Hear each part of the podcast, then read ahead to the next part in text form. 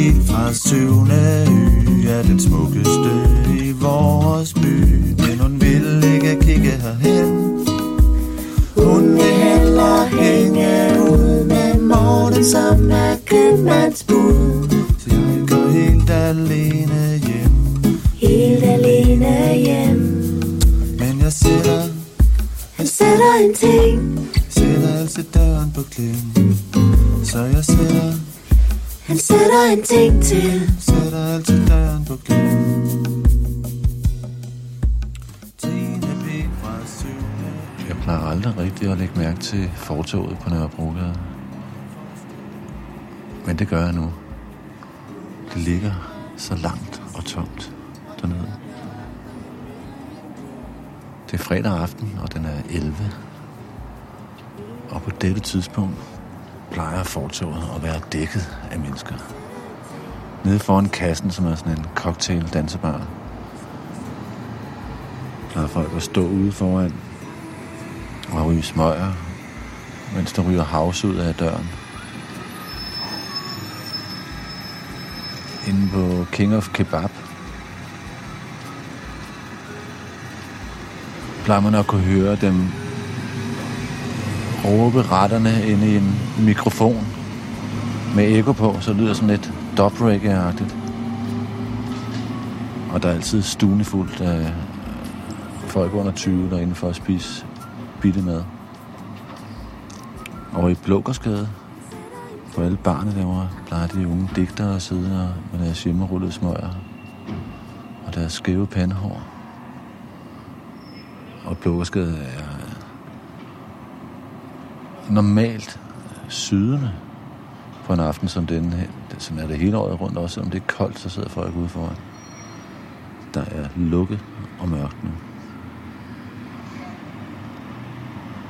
De eneste køretøjer, der er nede på cykelstien, er cykler eller knaller der fra Volt, som bringer takeaway mad ud.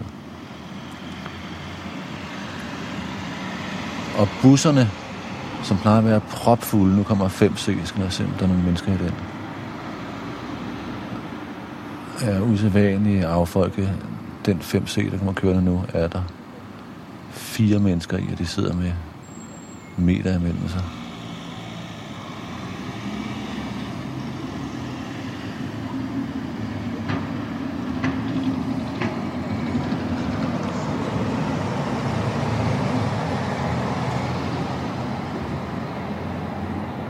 Sådan en aften som den her, er det godt at have sine venner.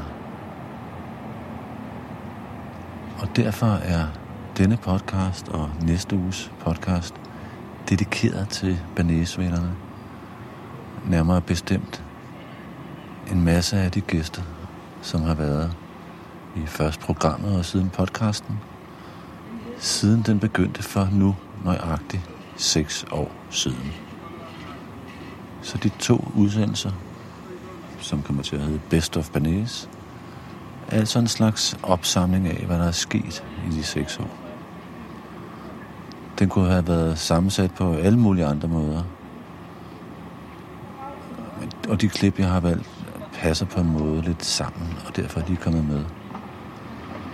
Men det kunne have været alle mulige andre klip, for der er altså 200 programmer og podcast at vælge imellem.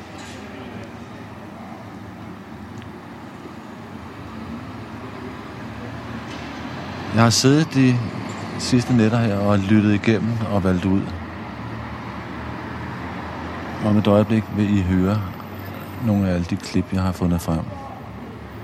Der er en regel, når man laver Best of Banæs, fandt jeg ud af tidligere i dag, og det er, at man skal drikke hvidvin fra Condrieu, mens man laver det. Nå, der går endelig nogen, der er lidt feststemt dernede. Nu kan man høre dem bøvs, det kunne man ikke for en måned siden. Man skal drikke hvidvin fra Condrieu, og Condrieu er et lille hvidvinsområde i Rhône, som er svært opdriveligt her i Danmark. Jeg smagte for første gang en god Condrieu, da jeg for syv år siden, tror jeg det var, spiste hos Paul Bocuse i Lyon og bad om et glas af husets hvidvin. Og der fik jeg altså en Condrieu, som skal lige siges herhjemme, er en forholdsvis kostbar vin. Det er en lidt øh, mormoragtig gammelverden vin, som bestemt ikke er moderne, men jeg har altså en svaghed for den. Og derfor har jeg lavet den regel, at man skal drikke den, men det er så jeg, når der laves Best of Banæs. Og det er det, jeg skal til at gøre nu. Så velkommen til Best of Banæs.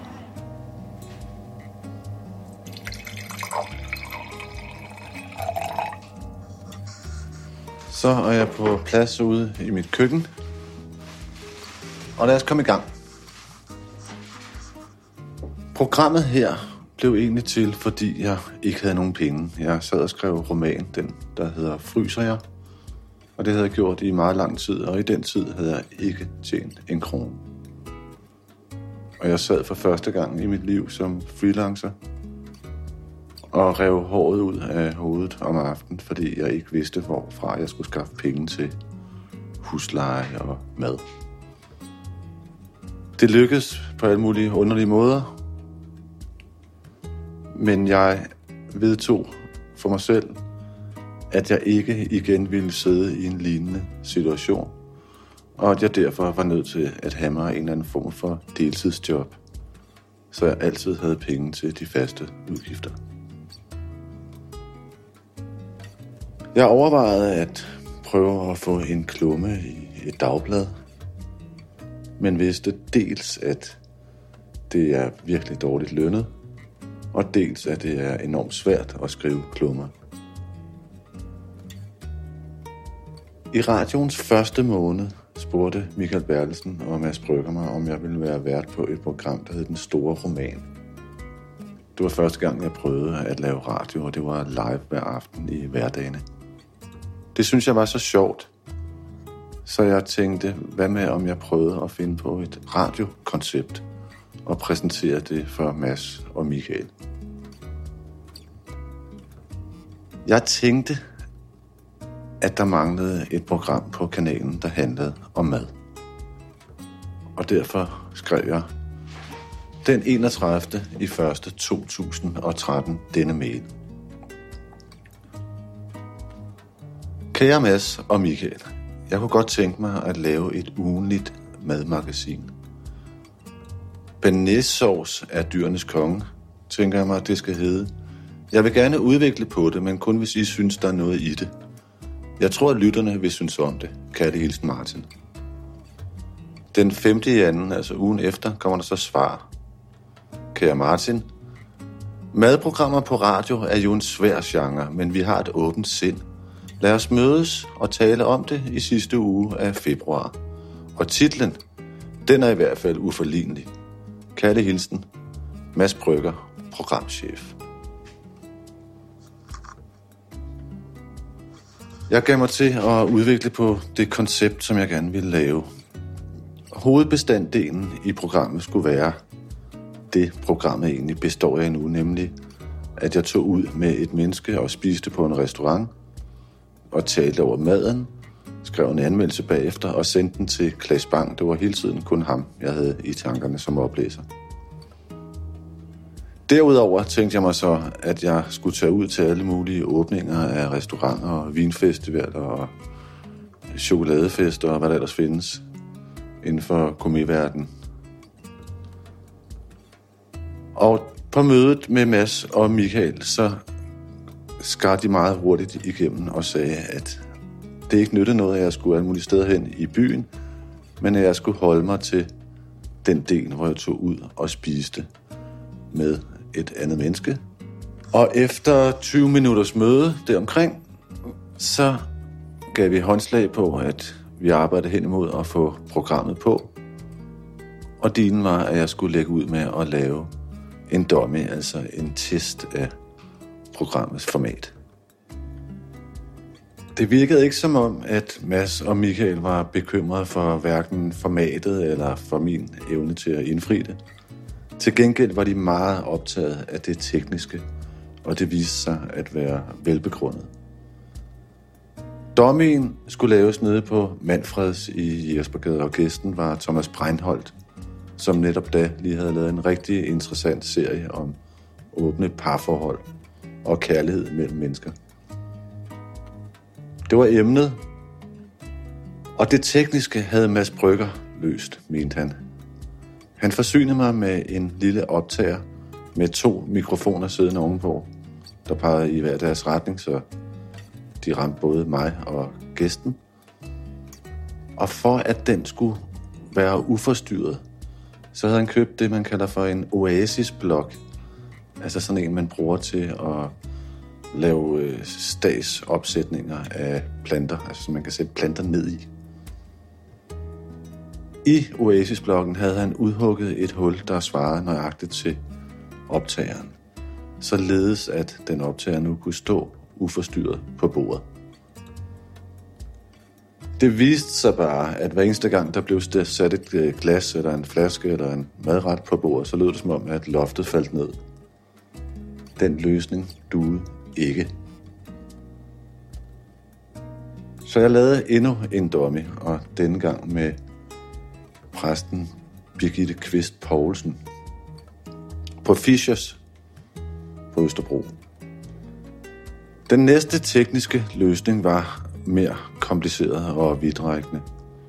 Vi skulle hver have en microport på, og jeg havde en flight case med, hvor i der lå, så vidt jeg husker, fem aggregater, altså sendere og alt muligt. Jeg kan ikke huske hvad, men i hvert fald kan jeg huske, at jeg skulle holde øje med, om de her sendere løb tør for batteri, og hvis en af dem gjorde det, så var udsendelsen ødelagt. På samme tid skulle jeg jo tage noter til den madanmeldelse, jeg senere skulle skrive, og forholde mig til det, som Birgitte talte om, og det var overvejende øh, Kirkegårds øh, religionsopfattelse. Det var, øh, det var meget stressende at skulle holde øje med alle de ting på en gang. Og øh, det skete, at øh, et af aggregaterne løb tør, og så måtte det skifte batterier og afbryde hende midt i en lang snak. Kompliceret snak. Det program blev heller aldrig til noget. Jeg lavede endnu en dummy med Peter Edelberg om trækkerdrengen i gamle dage, og der kom jeg hjem med et helt tomt bånd af en eller anden grund. Der var gået flere måneder, da jeg inde i nyhedsafdelingen på Radio 47 fandt det, der hedder en flashmic. Og det er den, jeg sidder og taler i nu. Det er en mikrofon, der ligner en mikrofon, som sanger synger i. Forskellen er bare, at der ikke er nogen ledning til.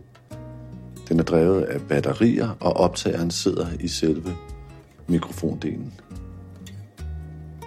Den prøvede jeg, og den virkede. Og så kunne jeg endelig lave det første program. Og lad os lige høre den allerførste indledning til det allerførste. Banæs er dyrenes konge, som det kom til at hedde. Ikke Banæs sovs er dyrenes konge. Det er med Line Knudsen og Naja Marie Eit, og vi er på restaurant Kul for at tale om den bog, som de lige netop havde skrevet sammen med Mette Mostrup, som hedder Frit Flit. Tak. Ja. Gerne. ja. Hvad var det, jeg skulle have? Øh, jeg skal have spare ribs. Og skære ising. Skær ising. Skære ising, ja. Okay, jeg bytter det ordentligt, så du får fisk først. Ja, ja. Det er det. Dejligt. Skære ising. Og jeg vil gerne have tre østers. Ja. Og så asparges, og dernæst øh, skære ising. Men er det ikke dumt, at vi to, der sidder og får sammen her og har? Nej, nej. Nej, okay. Det, det er Nej, okay. Jeg vil, får med to tempi, ikke? Ja. Jo. jeg vil gerne bede om øh, lammetunge og kalvebrisen. Sådan. Hvad skal vi drikke? Hvad, hvad har I lyst til? Bare vand? Eller vin? Eller? Bare vand, ja. Som jeg kunne høre, var der gjort absolut intet for at delagtiggøre lytterne i, hvad det kunne vente sig at høre i den næste time. Ikke noget med at sige velkommen først. Jeg præsenterede ikke, hvor jeg var, eller hvem jeg sad sammen med. Og der gik ikke så mange programmer, før jeg fandt ud af, at det var en god idé at, at, at være lidt mere service-minded. Lad os lige prøve at høre en åbning for eksempel fra programmet, det første af to med Lasse og Mathilde over på Fyn, hvor jeg havde lært noget.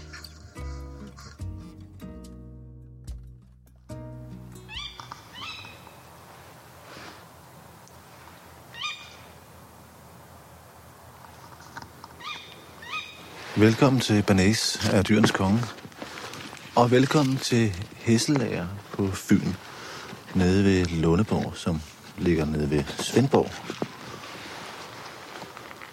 Jeg går på en bælragende mørk grusvej ved et gods hernede. Jeg kan ingenting se frem. Jeg kan bare høre den her mærkelige ondsindede dræberfugl, der flyver rundt. jeg ved ikke, hvad det er for en. Til folkemødet dette år var jeg over, og på gæstgivergården i Alling blev jeg tilfældigt præsenteret for en mand, som jeg faldt i snak med med det samme. Det var Lasse Helner. Siden et kvarters tid senere, så kom også Mathilde til. De havde optrådt på folkemødet. Og resten af aftenen sad jeg sammen med dem og grinede. Og jeg tænkte, at jeg en dag ville tage her til Fyn og lave et program med Lasse og Mathilde. Og det er så det, som jeg skal nu. Så velkommen til Bernays er dyrenes konge. Hjem og spise hos Lasse og Mathilde. Og lad os lige tage en intro mere. Den her er fra det første program med Thomas Thomsen, hvor jeg forsøger at sætte øh, præmissen for programmerne op. Der var ingen grænser for, hvad det kunne blive til med Thomas Thomsen, dengang først i 80'erne. Festen begyndte først, når han trådte ind. Han var høj, flot, lys, snoede kvinderne om sin lillefinger, betog os med sine ord, ekstremt veltagende, som han var. Og er. Men det gik ikke sådan, som vi havde regnet med. Om et øjeblik tager jeg toget ud til Klampenborg og spacerer hen til Barken og finder det sted, hvor værtshuset Be In engang lå. Det var nemlig derinde, det begyndte at gå galt. Velkommen til det første af to programmer med Thomas Thomsen. Programmer, som jeg med Thomas egne ord har valgt at kalde Desperado-strategien. Den 19. januar 1989 hørte jeg i radioens program 1, Danmarks Radios program 1, en radiomontage af mesteren Peter Christiansen ved navn Eliten fra Minefeltet. Og jeg blev så begejstret og så optaget af den radiomontage, jeg siden cyklede ind til Radiohusets lille butik og købte et kassettebånd med den. Man udgav nemlig de bedste radiomontager på kassettebånd, og jeg har det heldigvis stadigvæk. Eliten fra Minefeltet handler om den unge koncertpianist Claus Herfords nedtur. Og den er fortalt i flashback af hans gamle venner, andre talentfulde unge, som heller ikke fik det drevet så vidt, som de egentlig havde regnet med. At den hedder Eliten fra Minefeltet skyldes, at den foregår i det, man dengang kaldte for Minefeltet, den indre del af København. Prolæggerstræde, nærmere bestemt. Lad os lige høre et lille klip fra den geniale radiomontage. Og her er fortælleren Juri Moskvitin, en legende. Han fortæller om, hvordan han og Claus Herford spillede firehændigt i den ramponerede lejlighed i Indreby. Men det er jo ikke ligegyldigt. Så. Men uh, Claus og jeg, vi spillede Schuberts firehændige sonate i F-mol. Også Lebensstyrme. Uh, øh, altså, jeg tror ikke, at hvis man ikke har været i den situation, som vi var i, så ville man aldrig have kunnet udnytte denne musik øh, på den måde, som, som, som vi gjorde. Fordi når vi spillede, der kom mange mennesker, altså det blev sådan en helt ritual at komme ned klokken 10 om, om morgenen. Øh, der sagde Claus og jeg til flyet. Først skulle vi naturligvis skændes, og det vidste alle, at vi skændes som der del og tans tro. Altså fuldstændig helt sindssygt. Ikke? Du er idiot, og du ikke spiller, og der er sådan, altså, masser af skænderier. Efter så disse skænderier, og hvem der skulle holde foden på pedalen, ikke? eller øh, eller hvem der skulle dø først, og, og ja, hvem der, hvem der løg mest, og alt sådan noget. Ja, øh, så begyndte vi at spille.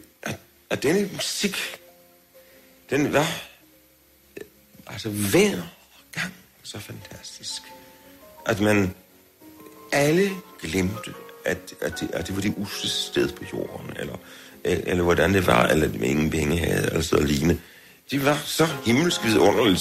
Så det hele blev forvandlet til, til noget, noget øh, altså, altså supert, øh, hvad, øh, var simpelthen i vores iskolde stue.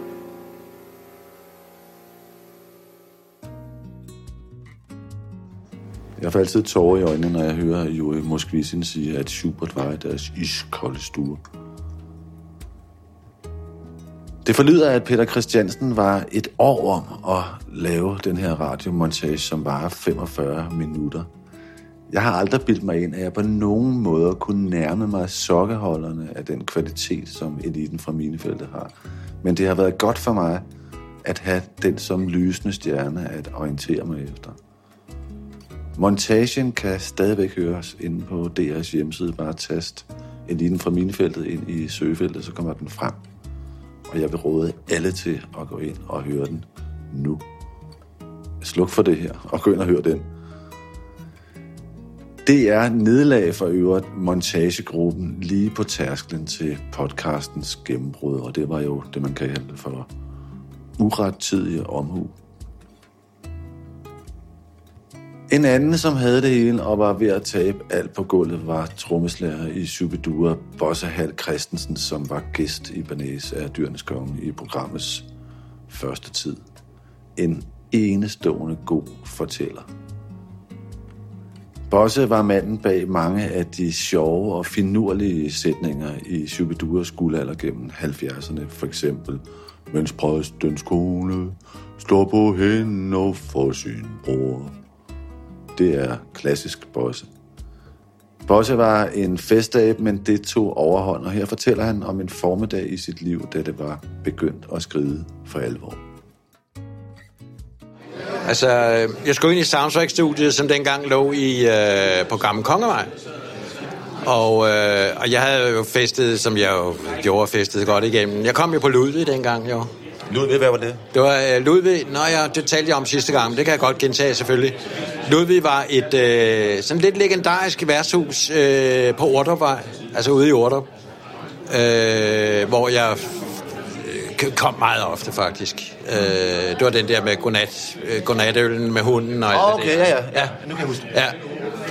Ja. Øh, og jamen, der kom jeg meget ofte, og der gik jo som regel... Øh, det endte jo altid lidt lystigt dernede, så det var sådan til 4-5 om morgenen og sådan noget der. Og det har jeg jo frekventeret nogle gange. Og så sker, sker, der, sker der det, når man er meget på den, specielt når man er alkoholiker. Øh, så får man øh, efter et tids storforbrug, så får man øh, rysten på hænderne. Men du vidste ikke selv, at du var det der, vel? Et eller andet sted vidste jeg, vidste jeg det jo faktisk godt, men jeg ville ikke erkende det. Jeg ville simpelthen, jeg, jeg, jeg forfægtede det, jeg, jeg var i benægtelse omkring det, men øh, altså, når jeg tænker tilbage, jeg vidste godt, der var noget galt. Altså, jeg vidste godt, at jeg skulle have noget sprudt, øh, som regel, altså for at have det sjovt, og især hvis jeg havde været ude og drikke nogle dage, så skulle jeg have noget at reparere på, ikke? Og så gik der jo fest i den igen. Og jeg havde jo en alder, hvor man kunne klare det. Altså øh, holde fanen relativt højt på det tidspunkt, og jeg var ikke drukket så meget ned endnu, selvom jeg var, go- var godt på vej. Du var sidst i 20'erne, ikke? Jo, i 77, der har jeg været 28, jo, det er rigtigt. Øhm, og så sker der det, at man får abstinenser, og hvor, øh, hvor øh, ikke-alkoholikeren klarer tømmermændene med, med et par piller og en cola og en burger, så skal alkoholikerne altså have noget at dulme det med, altså noget alkohol, og reparere med. Og det var den eneste måde, jeg kunne få de der fuldstændig hysterisk rystefingre, det fik jeg nogle sjældent, især min højre hånd, den rystede nogle gange fuldstændig ukontrollabelt. Du sige, at du sad i toget på vejen, og så kunne du mærke, at dine hænder ryste? Ja, så pludselig fik jeg en svedetur. Helt, jeg havde det faktisk udmærket. Jeg kunne godt mærke, at jeg havde sådan en hangover, men jeg havde det udmærket. Men så begyndte jeg at få øh, sådan kold sved, og så begyndte jeg at ryste. Og så tænkte jeg, det står, det, den kan jeg simpelthen ikke klare. Jeg kan ikke stå dagen igennem. Jeg kan ikke komme sådan ind i studiet. Jeg skal jo ind i studiet, som sagt. Ikke? Kunne, kunne du egentlig spille øh, trommer, hvis øh, hænderne rystede? Ja, det kunne jeg godt, fordi det er sådan noget grovmotorisk. Så virvlerne, doktor, virvlerne, virvlerne kørte? Ja, ja. Ja, men, men selvfølgelig, har det, det, selvfølgelig har det også indflydelse, men det er ikke sådan en vild indflydelse. Men derfor var det godt at få den dulmet. Så holdt rysteriet jo op, så kunne jeg godt spille jo, altså, hvis det endelig var det. Øh, men jeg tænkte, jeg skulle nødt til at, at reparere den der. Og så vidste jeg, at på Svanemøllen, øh, der kunne jeg komme op på øh, Østerbrogade på en sådan rigtig uopskoven megaværshus der. Øh, du ved, dem der, hvor det var en, en, en, øh, en, kold elef- en varm elefant fra kassen og 10 røde luk. Øh, og de havde jo tidligt åben. Og ja, klokken den var sådan halv 10 eller sådan noget, 9, halv 10. Og så tænker jeg, jeg må sgu op på den der kildevæld, der kan jeg lige få dulmet den der. Ikke? Og så kommer jeg så ind på, går, står jeg toget på Svanemøllen og går derop og går derind. Og så øh, øh, bestiller jeg en... Øh, en, øh, jeg, jeg tror sgu ikke engang, jeg bestilte en øl. Det havde jeg tænkt mig at gøre. Det første, jeg bestilte, jeg bestilte det var en arnbitter. Det var min foretrukne skarpe. Den øh, holdt også 45 procent. Men den, jeg synes også, den smagte fantastisk også. Det var ikke den eneste årsag. Altså. Men øh, jeg bestilte sådan en. Og så kunne jeg mærke, det, lige, så, lige så snart jeg tog ud efter glasset, ikke? jeg skulle ikke engang røre det, jeg tog ud efter glasset, så kunne jeg mærke, at det der, det, det hele ville ende på bordet, hvis jeg tog fat i glasset. Så meget rystede Altså, det var, det var et esbeløb, simpelthen, ikke? Og så tænker jeg, hvordan fanden klarer jeg denne her? Og jeg, sådan, så prøvede jeg lidt med venstre hånd, som altid rystede mindre. Det var fandme også galt, ikke? Og jeg kunne ikke bare gå og så lade den stå og grine af mig, vel? Altså, det gik jo ikke. Jamen, det var, jeg var der simpelthen for at få den der genstand. Og så kiggede jeg på tjeneren, da han så bukkede sig ned efter noget øh, i et skab eller noget. Så, prøv, så stak jeg snotten ned i glas. og så søbede jeg derop simpelthen, ikke? Altså, det var jo ynkeligt. Det var jo ynkeligt simpelthen, ikke? Og jeg også, selvfølgelig var jeg da pisseflov over det, ikke? Fordi han nåede jo at rejse sig op og glåede på det der scenarie, ikke? Det var redsomt. Ja, det med en. Nej, nej. Men øh, jeg kunne ikke være der mere, det var sgu for pinligt. Så jeg betalte den, og så var der et værtshus rundt omkring, jeg ved sgu ikke, om det var i Helsingborg eller Landskronagade, eller hvad fanden de hedder, de der veje der. Så var der et, endnu et dunkelt værtshus, ind, om en endnu dunklere faktisk, med enarmede øh, lommetyve det hele, ikke? Og så gik jeg derind, og så bestilte jeg en til, og en guldtuborg. Og da jeg fået knaldet det ned, så var der fuldstændig ro i lejen. Og så gik jeg ned på Svanemøllen station og tog toget ind til byen. Bosse Hal Christensen, vi er ved at tale om dit liv med Shubidua og med fest, kan vi vel sige. Og vi er nået til, vi er nået til 1980, og I havde lavet seks plader, der var blevet mere og mere succesfulde og solgt mere og mere. Og nu skulle I lave syveren. Hvordan gik det med at lave den? Jamen, det gik, øh, det gik træt. Og det gjorde det jo efterhånden, fordi det var et kæmpe pres øh, for hver LP, vi skulle lave. Og skulle overgå sig selv. Det er, det er det jo altid. Det kan være jo skrive under på, altså at skulle overgå sig selv hele tiden. Det er meget, det, det, det er meget svært. Og på et tidspunkt, så er der måske også, fordi idéerne er ved at tørre ud, og hvis, ikke, hvis det er det samme, man, man sådan tredje jul, man fisser rundt i, så er det svært at, at, at finde noget inspiration.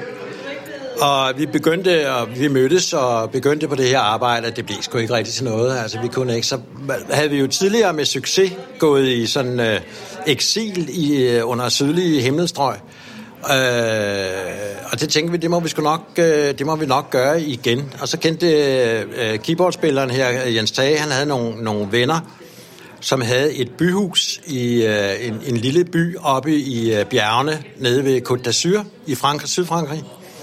Pierre hed byen, og øh, der kunne vi lege sådan et, et, et, et gammelt byhus øh, fra 1600-tallet i fire etager. Det var jo skønt og charmerende og alt muligt, og vejret var pragtfuldt og alt det der. Så alle odds i den henseende var med os, ikke? Men øh, vi master, vi klemte på, og vi gjorde det ene, og vi gjorde det andet. Og det... Hvordan var jeres arbejdsmåde der?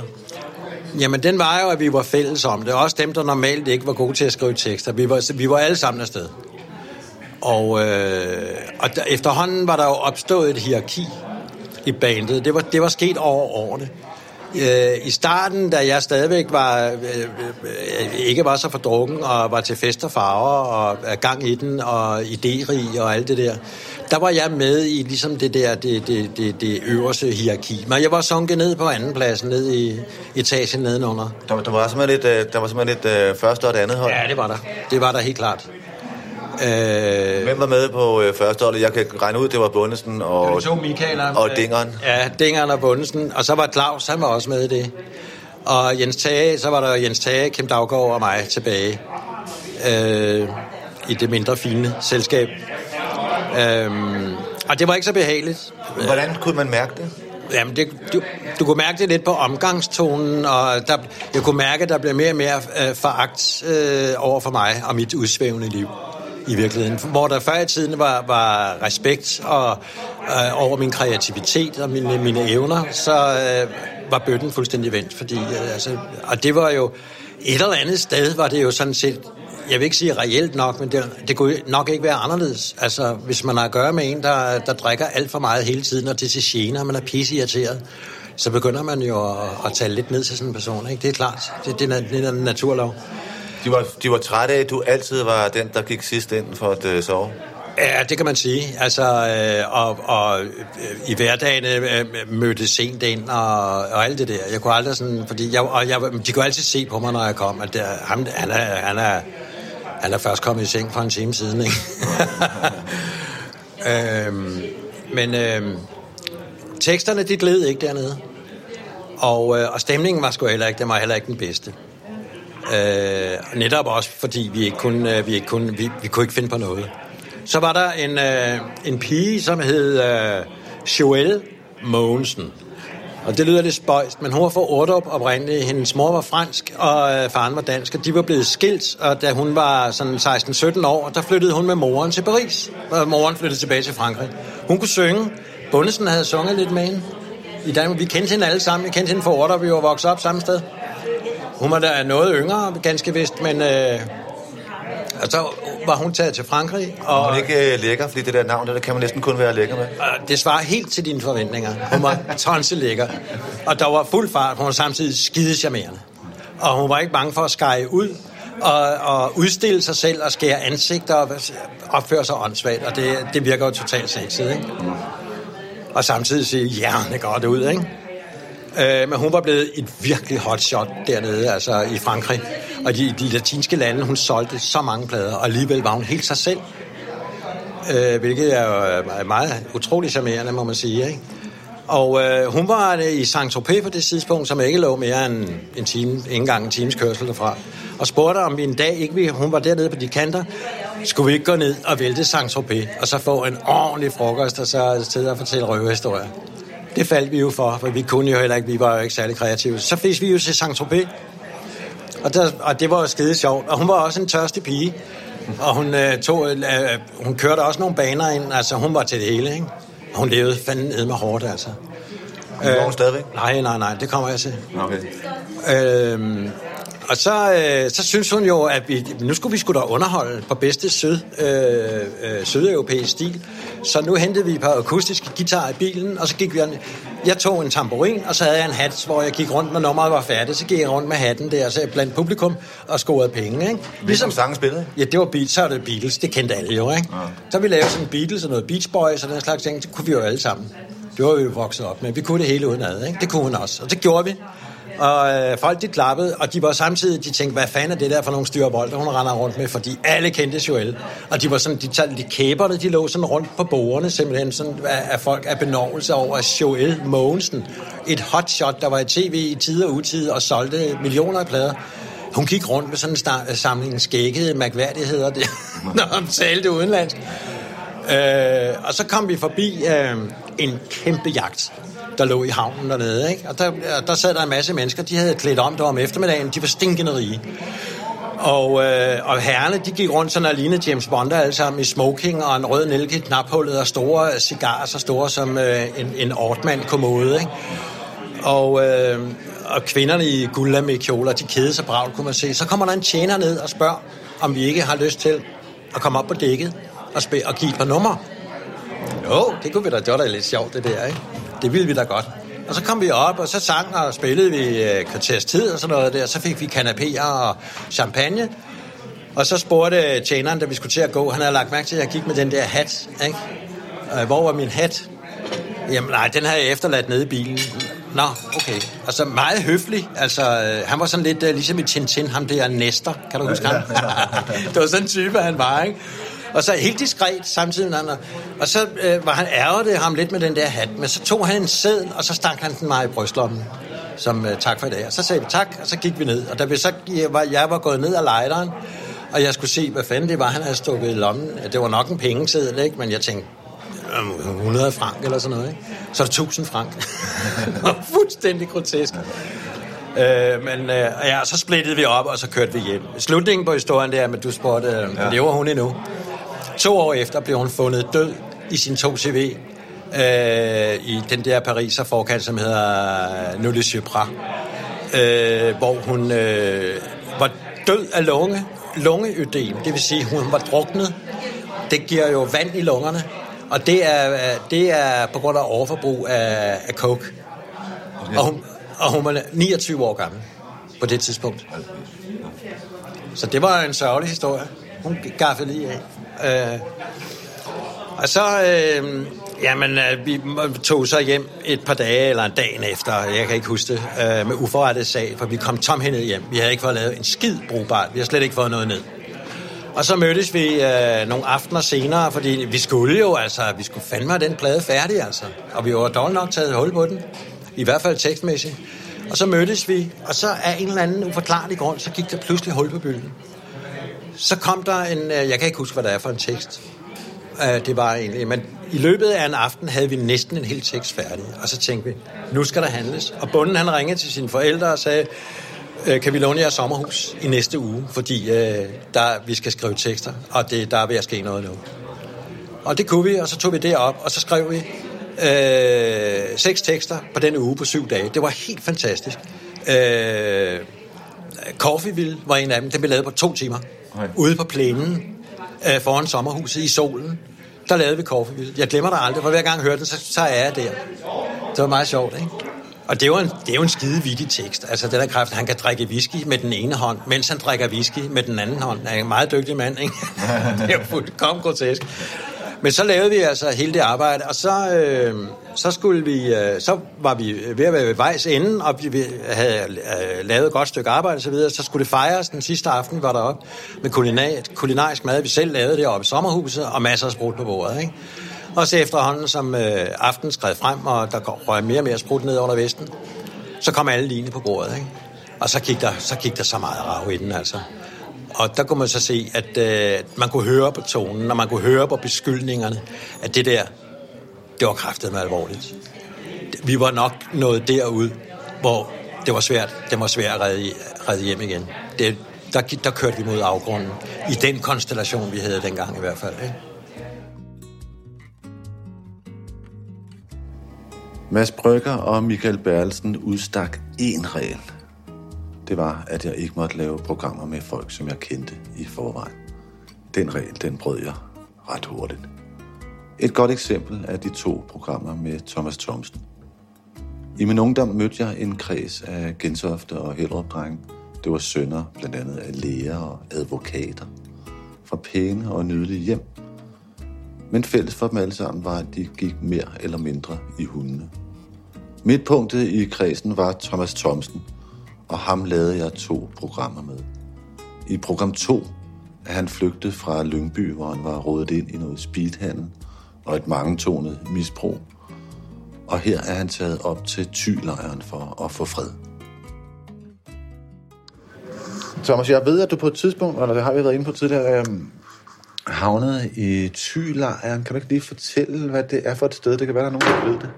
Jo, øh, Thylejren startede med en paraplyorganisation, der hed Det Fri Samfund, hvor der var forskellige græsrøds ting under denne her paraply. Og de valgte at lave en sommerlejr deroppe og det var året før Christiania åbnede, så i virkeligheden er det Christianias storesøster. Øh, folk øh, bygger selv, og øh, er hippier, og der er pænt stort misbrug, der er meget druk, der er værtshus, øh, der bliver røget temmelig meget has og sådan noget. Øh, men i forhold til det, jeg kom fra, så var det en lise at komme derop. Der var, der var tre ting, man blev smidt ud for. Det var vold og tyveri og hårde stoffer, og det tiltalte mig. Og det var det, du kom fra, faktisk, kan man sige. De Det var tre- lige netop det, jeg kom fra, ja. ja. Men noget, der slog mig, det var, at, at øh, det virkede som om hippiedrømmen i nogen grad var død. At man passede ikke særlig godt på hinanden. Folk fik lov til at gå i hundene og sådan noget. Så der var både godt og skidt deroppe. Men i forhold til det liv, jeg kom fra, der var det fuldstændig magisk. Og da jeg havde boet deroppe et år, fik jeg lov at købe en lille hytte af en fyr, der skulle til Indien. Og det var for 5.000 kroner to, to sammenbyggede skurvogne.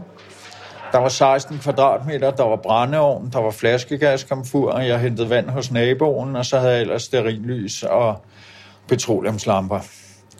Og jeg kan huske, da jeg fik det hus, og bare kunne sidde i stillheden og høre ovnen knitre og nyde min sterillys, og om sider efter ikke at have givet livstegn i et år, begyndte jeg at skrive rundt til folk fra fortiden.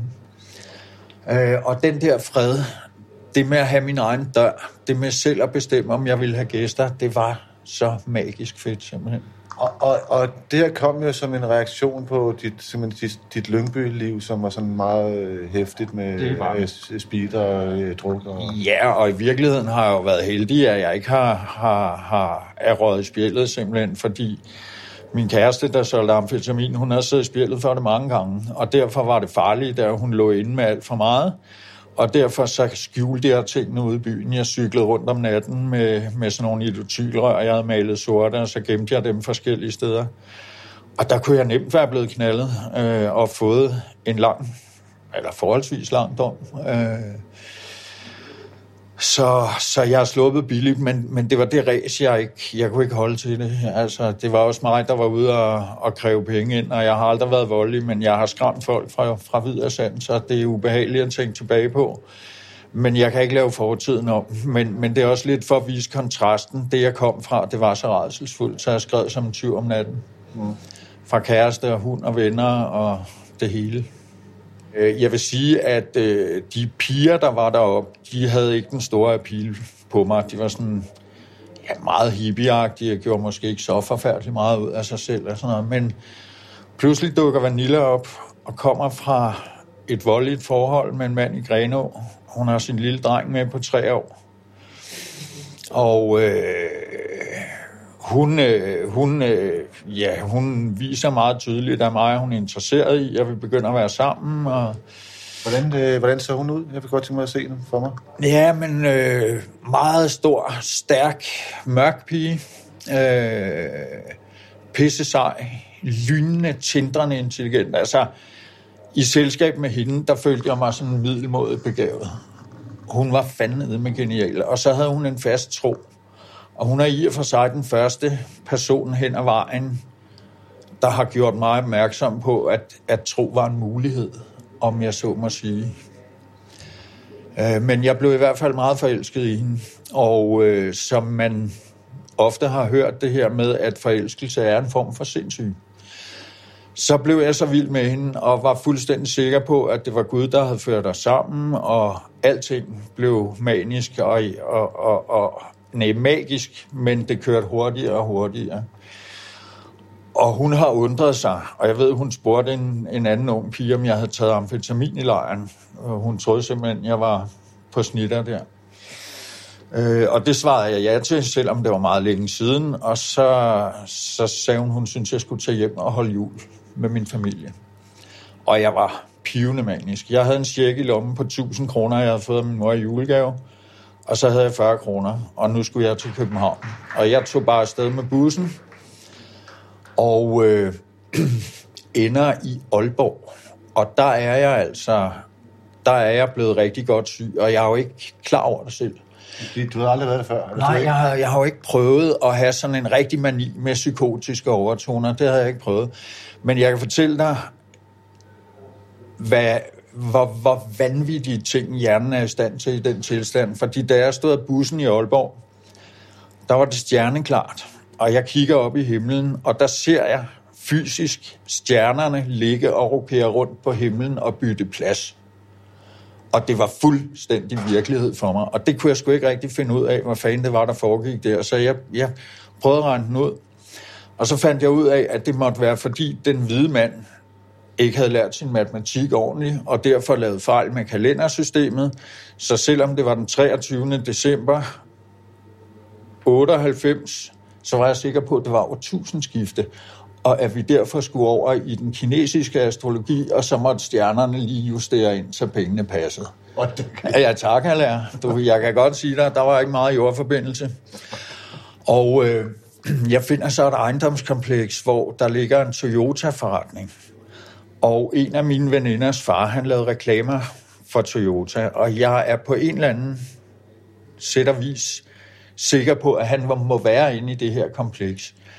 Og så får jeg den idé, at jeg skal passe på det, så jeg finder en jernstang i en container, og så går jeg ellers vagt om det her bygningskompleks i måske 9-10 timer altså, alene fordi du kender en, hvis far laver reklamer for Toyota, så tror du, at en Toyota-bygning i Aalborg, som jo ikke har noget at gøre med ham egentlig, Og intet. er, er noget, du skal passe på for ja, at ligesom hjælpe ham. For ham, ja. ja.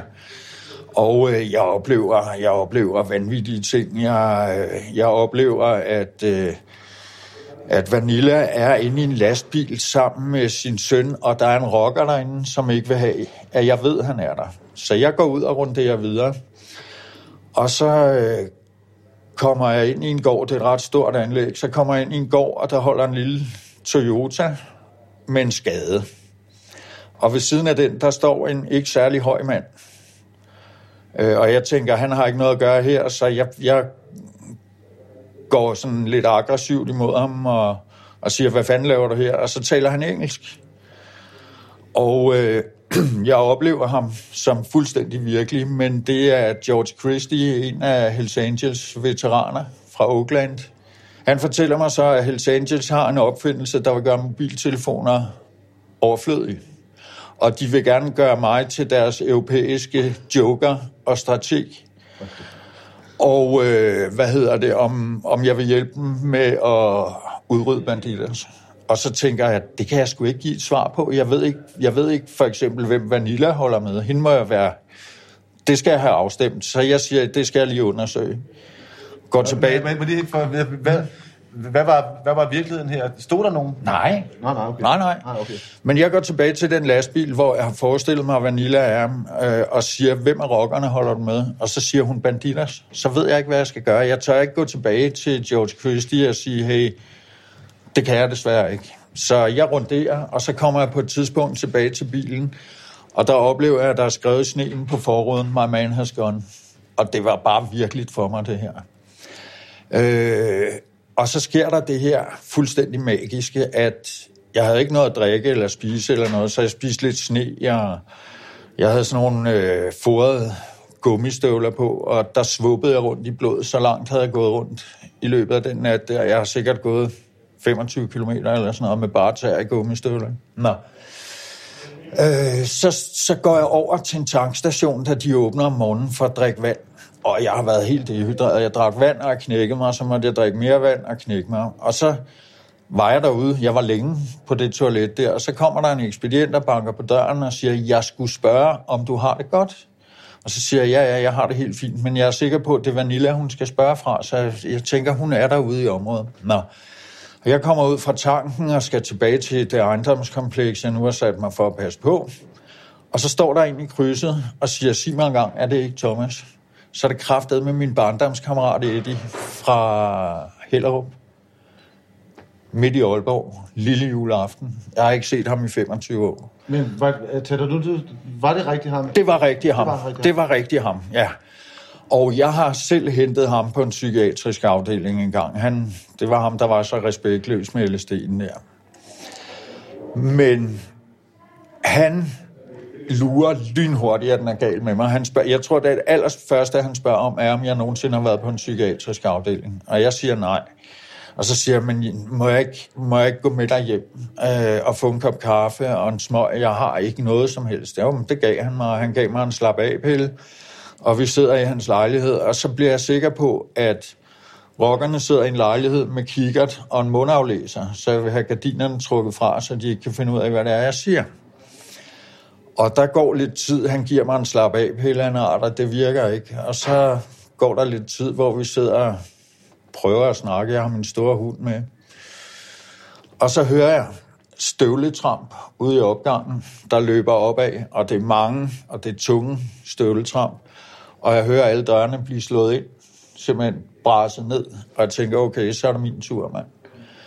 Øh, og så tænker jeg, men det skal ikke, øh, det skal ikke gå ud over Eddie, og øh, det vil klart være foretræk at dø for egen hånd. Så jeg lister ud i køkkenet og finder en stor kniv, og saver begge håndled ind til benet, og hvad hedder det, prøver at skære mig i halsen. Det havde jeg sgu så ikke noget så til, det kunne jeg ikke finde ud af. Men i hvert fald, så øh, skal jeg hilse at sige, det sprøjter, det sprøjter et par meter fra hver håndled, det der. Så jeg listede ned og satte mig på en trappesten og sad og pumpede med armene og bare messede, jeg skal bare dø så hurtigt som muligt, jeg skal bare dø så hurtigt som muligt.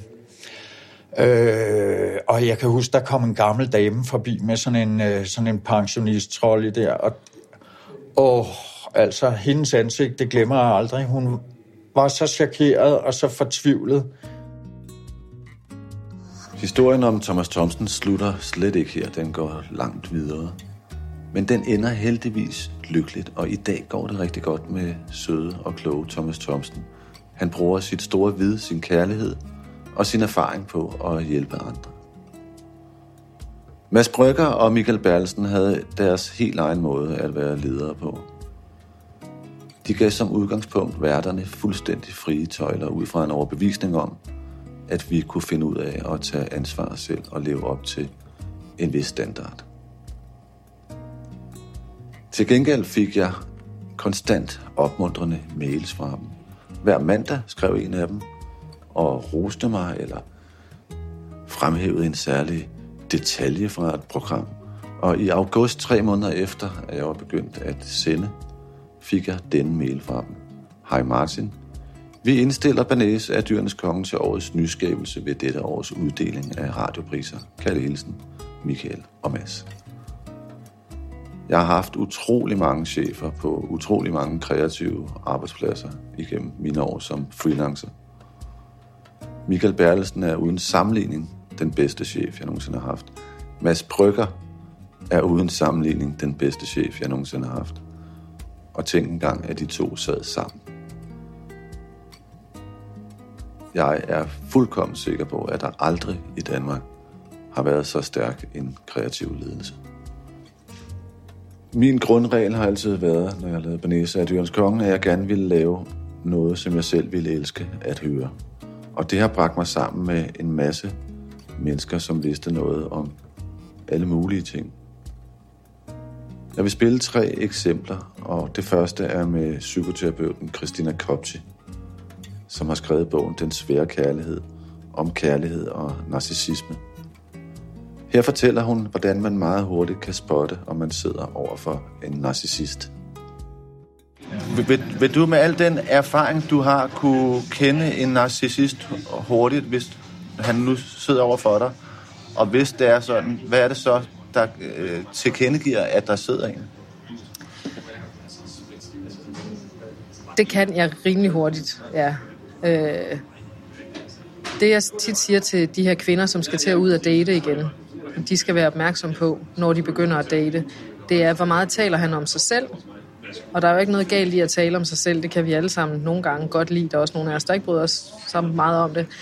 Men hvor meget taler han om sig selv, og hvad er det, han taler om, når han taler om sig selv? For han taler om sig selv i øh, gloværdige vendinger. Synes han selv, han er helt fantastisk. Fortæller han, at han aldrig er blevet anerkendt nok for de her kæmpe store bedrifter, de her eventyr, han har været på. Taler han om sig selv på en måde, hvor det er, at han fremstår som lidt bedre end alle andre. Det er den ene ting. Og den anden ting er, hvordan taler han om sine ekskærester? Okay. Får han talt om dem alle sammen som nogle hysteriske kællinger, for nu at sige det, sådan som de plejer i talesætte.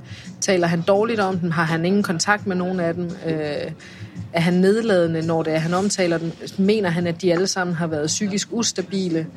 Altså hvis det er, at han får fremstillet verden i sort-hvid på den måde, så er der grund til, at de her alarmklokker i baghovedet, de skal begynde at ringe. Det vil jeg så sige, at øh, en kvinde sidder over for en mand, som lægger ud med på en date og sidder og fremhæver sig selv og, og klandrer andre for, at de ikke har anerkendt ham nok. Derefter så øh, sviner han sine ekskærester til det. Jeg vil ikke sige, jeg, jeg vil sige, at han ligger dårligt fra øh, land. Det var de færreste, der ville, der ville byde på sådan en mand, var. Det kommer an på, hvordan han pakker det ind. For hvis han er i stand til at sidde og få solgt versionen af sig selv som ægte, altså hvis han sidder og fortæller, jamen jeg har rejst verden rundt, og mit liv er spændende, og jeg mangler en at rejse med, og vil du ikke rejse med mig, og det kunne være vildt spændende, er du også en, der kan lide at rejse? Altså hvis han får forført hende ind i sin egen fortælling, og hun går med på den, så er det jo ikke så svært at få spundet de her historier om sig selv. Han, han, altså man kan sige, det som han jo også fisker efter, det er at se, hvor villig er hun til at give mig sin opmærksomhed.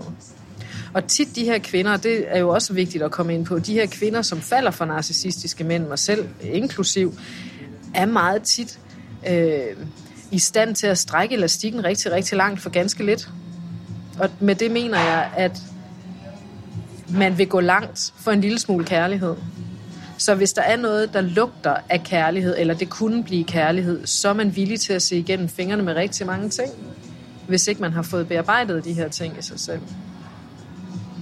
Og det vil så også sige, at hvis vi nu skal gøre ham dygtig til at tale dårligt om sine ekskærester, er han så frem for at sige, at hun var sindssyg, og hun flippede ud over den mindste ting, og hun øh, ville aldrig bla bla bla. Hvad han, hvad han nu finder på, så vil han måske nærmere sige, øh, vi ville være vores, vi ville være vores ting, og på et tidspunkt så voksede vi simpelthen fra hinanden, fordi hun, øh, hun holder op med at hun holder op med at gøre noget ud af sig øh, selv. Altså det er en måde at sige på, at hun, altså, på, at hun, hun ligner lort, ikke? Altså død. Så, så ville det være sådan, man sagde det? Det kunne, altså den sidste del af det, som du siger, hun holdt op med at gøre noget ud af sig selv. Ja, ja. der er noget der, okay, men hvad gjorde du så? Ikke? Men der er jo ikke noget galt i at sige, at vi voksede fra hinanden. Der tager han også selv ansvar. Ja, det er Ja. Men meget tit, så er det faktisk sådan, at han vil sige, ej, men min eks, hun var ingenting sammenlignet med dig. Så han bruger sammenligningen i forhold til, at han idealiserer den nye og devaluerer den gamle. Okay, sådan Ja. Så det bliver det her med, jamen du er så smuk, min eks hun var grim, eller hun gik ikke op i sig selv, eller hun var også blevet lidt småfed, eller hun opførte sig også fuldstændig hysterisk, eller hun kunne ikke finde ud af at klæde sig, eller hvad det nu var, som, jeg så kan, altså, som han så sidder og siger til hende, at hun modsat eksen er rigtig, rigtig god til. Så han sælger jo på en eller anden måde også den narcissistiske ideelle kærlighed til hende, som hun så bider på. Og hvis man nu lever sammen med en narcissistisk mand, hvordan øh, vil det så influere på ens liv? Hvad vil man opleve sker for en, når man er sammen med sådan et? Man starter jo, som jeg lagde ud med at sige, på de her sådan lykketænder, øh, og er fuldstændig idealiseret og kravler ind i en boble sammen. Efter noget tid, så vil man unægteligt blive devalueret af ham, og man mister sig selv mere og mere, fordi man får at vide, at det man gør, det man tænker, det man føler er forkert, og at han tænker på den rigtige måde, han føler på den rigtige måde, og han gør tingene rigtigt. Og når det er, du er i det i rigtig lang tid, og du hver dag får at vide, du nærmest bliver hjernevasket til at tvivle på, på dine egne indre signaler, så ender du med at miste din evne til at navigere i verden. Og problemet i det bliver, at du så isolerer dig mere og mere med ham, og det så bliver hans version af virkeligheden, du lytter til. Så du mister dig selv mere og mere, og meget ofte så udvikler man depression, man kan udvikle øh, hjerteproblemer, altså det er sådan ret alvorlige konsekvenser. Stress er der også rigtig mange kvinder, der får. Og det vil sige, at man øh, konkret set vil man for eksempel ikke se sine øh, venner mere, fordi han får det lavet sådan, så man kun ser ham, sådan, så det alene er ham, der sætter dagsordenen for det, man skal tænke. Og sådan, så de ikke bliver bragt ud af den virkelighed, som, den falske virkelighed, som han har sat dem ind i. Ja, lige præcis. Altså det er ham, der vil definere rammerne for, hvad der er rigtigt og forkert. Så han vil også vælge, at hun ikke skal se sine venner, ja. som kan have andre tanker. Og, men, ja, lige præcis. Men han kan jo gøre det på meget, meget raffineret måde. Han siger jo ikke altid nødvendigvis til hende, jamen dine venner øh, skal du ikke være sammen med, eller det vil jeg ikke have. Det kan jo være sådan noget med, at han siger, men jeg føler ikke, at dine venner accepterer mig. Ah, sådan Ja, ja. ja. Fordi så skal hun, så står hun med et valg, Ja. hvor hun hun så støtte nogen, der ikke kan lige ham? præcis. Ja. Og det kan hun jo selvfølgelig ikke, fordi så er hun en dårlig kæreste, og så elsker hun ham ikke nok. Så på den måde, så kan han få manipuleret hende på plads. Men det kan også godt lyde som om, at øh, fordi hvis en siger sådan, at jeg føler ikke, at dine venner accepterer mig. Altså, hvis et menneske på min alder sagde det, altså man vil næsten ikke kunne, så man siger, "Men så må du gøre noget ved det. Altså, det, det, jeg kan ikke rigtig... Der er også nogle aldersgrupper, hvor den ikke ville gå, er der ikke det? Skal, kræver det ikke, at, at man er under 30, skulle de til at sige? Nej, det kræver ikke, at man er under 30. Det ville da være fantastisk, hvis man bare kunne sige til folk, nej, vent til du bliver over 30, så skal det nok gå, så bliver det rigtig godt. Nej, det, det handler ikke, altså man kan sige, det handler jo ikke kun om, at han sætter begrænsning i forhold til venner, fordi det kan godt være, at man i starten kan sige, at det må du fandme selv finde ud af, det, det har ikke noget med mig at gøre, jeg bliver ved med at se mine venner, og du er en voksen mand, du kan tage ansvar for dig selv. Men når du er udsat for en daglig, konstant sådan, øh, drøbende effekt af at blive gjort forkert, det er jo ikke kun med én ting, det er jo med alt. Det er jo alle dine interesser, det er alt, hvad du tænker, det er alt, hvad du føler, det er alt, hvad du oplever, der bliver taget, og lige så stille og roligt bliver det gjort forkert, hvis det er, det peger i retning væk fra ham. Okay. Lige alt fokus skal være rettet mod ham. Hele tiden. Hele tiden. Der er jo de her eksempler på, øh, som også er med i bogen, med den her kvinde, som øh, var meget, altså hun var universitetsstuderende og gik meget op i politik, og hendes kæreste var elektriker, og han synes, det var dødkedeligt. Og det altså, fortalte han hende tit, han synes, det var dødkedeligt, og de mennesker, så laver de også tit den her generalisering, ja, de mennesker, der interesserer sig for politik, det er fordi deres liv er tomme, og så videre, de ved ikke, hvad der foregår i den virkelige verden, så han nedgjorde alt i hendes liv. Og når de så var sammen, så forventede han, at hun skulle sidde ved siden af ham og nus ham i nakken, eller hvad det nu var, hun skulle. Og hvis det var, hun tillod sig, selvom han kunne sidde og se fjernsyn, hvis hun så kiggede ned i sin telefon, så blev han fornærmet og sur over det, fordi så virkede det, som om hun ikke ville være der. Nå. Så det er den her også, sådan, altså, når man hele tiden vil have opmærksomhed på sig, så er man enormt sensitiv over for noget, der virker som om det flytter opmærksomheden. Så han har jo hele tiden antennerne ude for at finde ud af, hvor er hun henne? Er hun, er hun på mig? Og det vil så også sige, at hvis, øh, hvis hun for eksempel pludselig opdager, at hun får enormt stor tilfredsstillelse ud af at male, og får så et eller andet malerstudie, nu tænker jeg bare på et eller andet, der tager noget tid, og så tager det op øh, øh, hver anden eftermiddag, og, og, og, og har, det en, har det virkelig dejligt der, så vil han synes, at det, at hun er glad for noget, det ser han ikke som noget godt, men det ser han som noget, der er taget fra ham, frem for det er noget, der er givet til hende. Ja, lige præcis. Lige præcis. Fordi det netop handler om, at han, altså, han ser det ikke som sit job at gøre noget for at gøre hende tilfreds. I hans øjne, der burde hun bare være tilfreds med at være sammen med ham. Og han vil ikke ændre sig.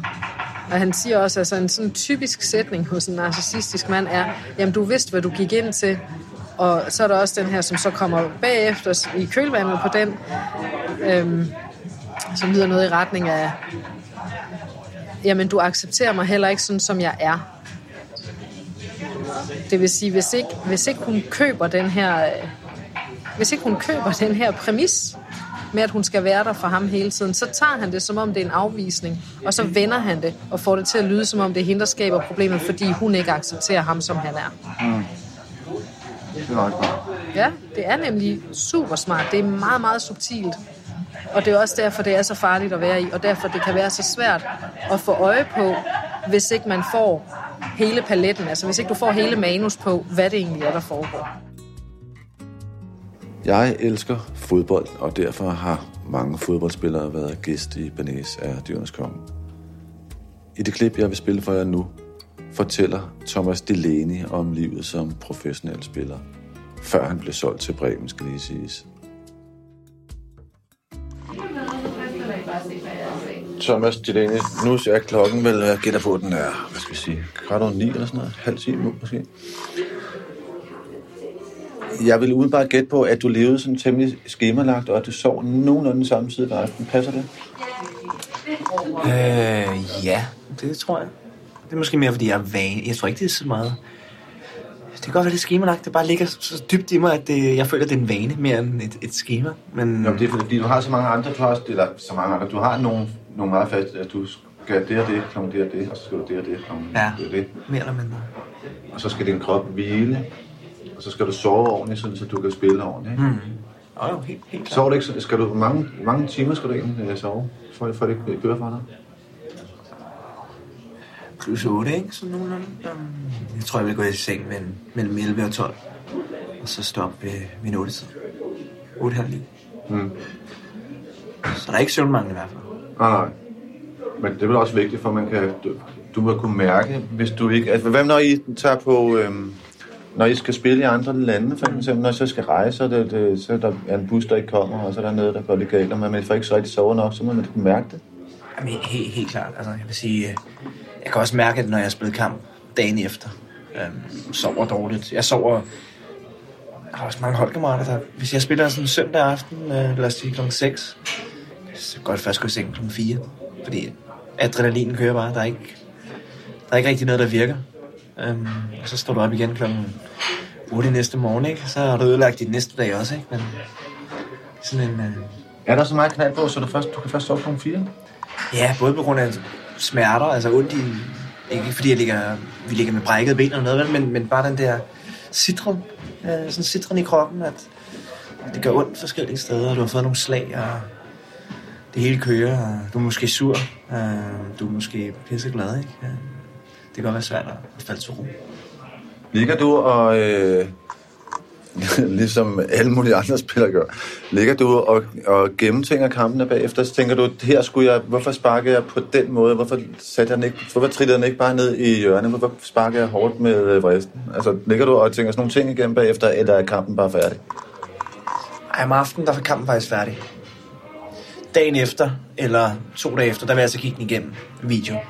Men indtil da, der, der ligger jeg faktisk især sådan... Jeg siger, hvis har vi tabt en, en, en stor, vigtig kamp, så er detaljerne måske lagt i skuffen, men øh, følelsen er stadig øh, til stede. Um, Og faktisk glemte jeg lidt, at du kan jo rent faktisk se din kamp bagefter. det er fordi, jeg aldrig selv blevet filmet. Men det er jo klart, Vi har også sådan et øh, program, hvor du kan, så kan jeg gå ind og sige, øh, jeg vil gerne se alle de aktioner, jeg har, hvor jeg slår en halvlæggende aflevering, altså jeg slår en aflevering på 30 meter. Så er der sådan et program, der fortæller mig, så kører de bare i rap. Kan, kan så vælge det ud? Ja, jeg behøver ikke engang søge. Der står bare, jeg kan også tage dem fra ende til anden og sige, øh, hver gang jeg har bolden, så kører den bare. Så når jeg ikke har bolden mere, så klipper den til næste. Så det er meget smart. Nem måde at, i stedet for at sidde og skulle spole på vhs -båndet. Ja, ja. Så, så, så sidder du og kigger dine egne øh, mønstre igennem. Ja, og måske også med en træner. Altså, de har ofte også nogle ting, de godt vil diskutere. Ikke? Så, øh, sætter vi os måske op på kontoret, ikke? så har de, har de nogle pointer omkring, hvad, hvad der var godt og skidt. Ikke? Og så bagefter vil jeg højst sandsynligt selv sidde og kigge, kigge det hele igennem.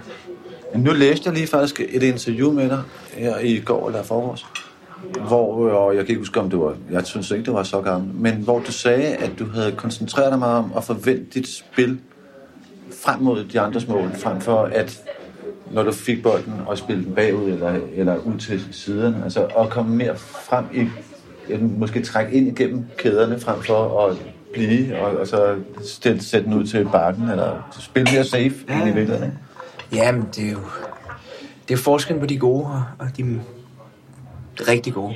Um, det er, at de kan, de kan afgøre flere ting, ikke? Og det er også det, jeg prøver at blive bedre til. Altså, være mere i øjenfaldene, være mere afgørende. Og det, det er klart det sværeste, men uh, det er også nødvendigt, ikke? Hvis, hvis jeg skal tage det næste skridt. Men hvordan var det for dig, da du var, øh, da der var 12? Var du så ikke en, der scorede mange mål? Jo, jo det var jeg. Uh, I hvert fald flere mål, end, end jeg gør nu. Um, Og, og som også spillede med jo selvfølgelig større risiko, fordi du havde det lettere. Ja, ja, altså... øh, Når du er god som ung, så, så er du tit... øh, Så har du det lettere, ikke? Fordi der er spændet. Man kan sige, du er en årgang, ikke? Ja. Så når du kommer op er professionel, der er du måske 15 årgang, ikke? Øh, Når du kommer op som 17-årig, så er der måske der er nogen, der er 37, ikke? Der er måske 20 årgange imellem, der er kogt ind. Så niveauet er jo, er jo langt højere, når du er, når du er senior. Det er også derfor, det er så svært for mange. Ikke? Det der med, at du har været stjerne som ung. Lige pludselig kommer du op, så er du ingenting. Ikke? Det, det skubber til din selvforståelse, men også bare skubber til dit talent. Altså. sætter det på en prøve. Så det er vel noget med, at du skal turde tage den risiko, det er at gå fremad, mm. i stedet for at gå til siden, ikke? Ja. Og det, må, det er jo ikke fordi, du ikke kan gå fremad. Det må også være, det må være noget psykisk. Det er jo at turde tage den chance, det er, at du ikke lykkes. Det er 95% mentalt. Altså, både forberedelse inden og, og i øjeblikket, at, at ligesom vende sig til at gøre det. Ikke? Altså, ligesom sige, det, det er det rigtige, og det skal nok lykkes og sådan noget. Ikke? Fordi at, at så kommer man langt med at, at ligesom tro på det. Kan du gøre noget på træningsbanen for at fremme, at du går mere fremad, end du spiller til siden? Det... Øh, ja, altså det kan godt være, at I sagde før, at man ikke spiller sig på holdet, vel? men det er også på træningsbanen, du bliver bedre. Altså, hvis, du ikke, hvis du ikke lykkes på træningsbanen, så lykkes du også i lidt lavere grad til kamp. Altså, så, så har, du, har du flere positive oplevelser på træningsbanen, så har du det også i kamp, så det kommer helt klart der. Gør det til træning, ikke? og så prøver vi i kamp, se om det kan lykkes. Har du altid haft den her plan, at øh, ligesom, når så skal jeg gerne det, så vil jeg gerne det, jeg vil gerne blive landsholdsspiller, og så vil jeg gerne til udlandet? Nej, det tror jeg faktisk ikke, jeg har. Jeg har altid gerne vil være FCK-spiller. Altså, FCK har ligesom været tingen for mig, ikke? Um, det er først herefter, at, at jeg ligesom er blevet professionel, og øh, mine agenter har, at ligesom er begyndt at arbejde med sådan en plan omkring, hvad, hvad er muligt, og hvordan når vi dertil.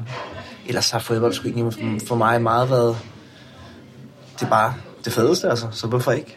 Så nu, nu, nu skriver jeg under med FCK, fordi det... Hvorfor skulle jeg ikke? Altså, nu var muligheden der, ikke? Så lige pludselig så begynder det at blive mere og mere.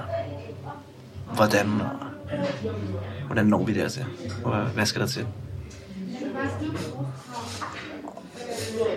Og det der med også, har der været nogen, der har været efter, efter er der nogen, der har spurgt, om du har lyst til at komme til Hollands fodbold, eller noget, hvor du har tænkt, ah, det er ikke lige det, jeg vil. Jeg venter til, der kommer noget bedre. Til have, når jeg har lært, når jeg, har, når jeg tør gå mere lige fremad, så vil der også komme nogen, som, øh, som rækker over øh, belgisk fodbold. Ikke for... Nej, det tror jeg. Altså, jeg har ikke, jeg har ikke været... Der har fald ikke været noget, FCK har sagt. Det er ok, du går. Og her... Der ligger så en eller anden kontrakt fra en anden klub. Det har der ikke været. Der er selvfølgelig noget snak i kulisserne nogle gange. Jamen, hvad er det for nogen? Det, er det mellemmændene, der, der taler med nogle... Det er dem, der Som taler. fører lidt snore rundt i, i, i dukkespillet, ikke? Um, det, det er jo dem, der har kontakt til... De ved, hvad der rører sig, ikke? Og de ved, hvem...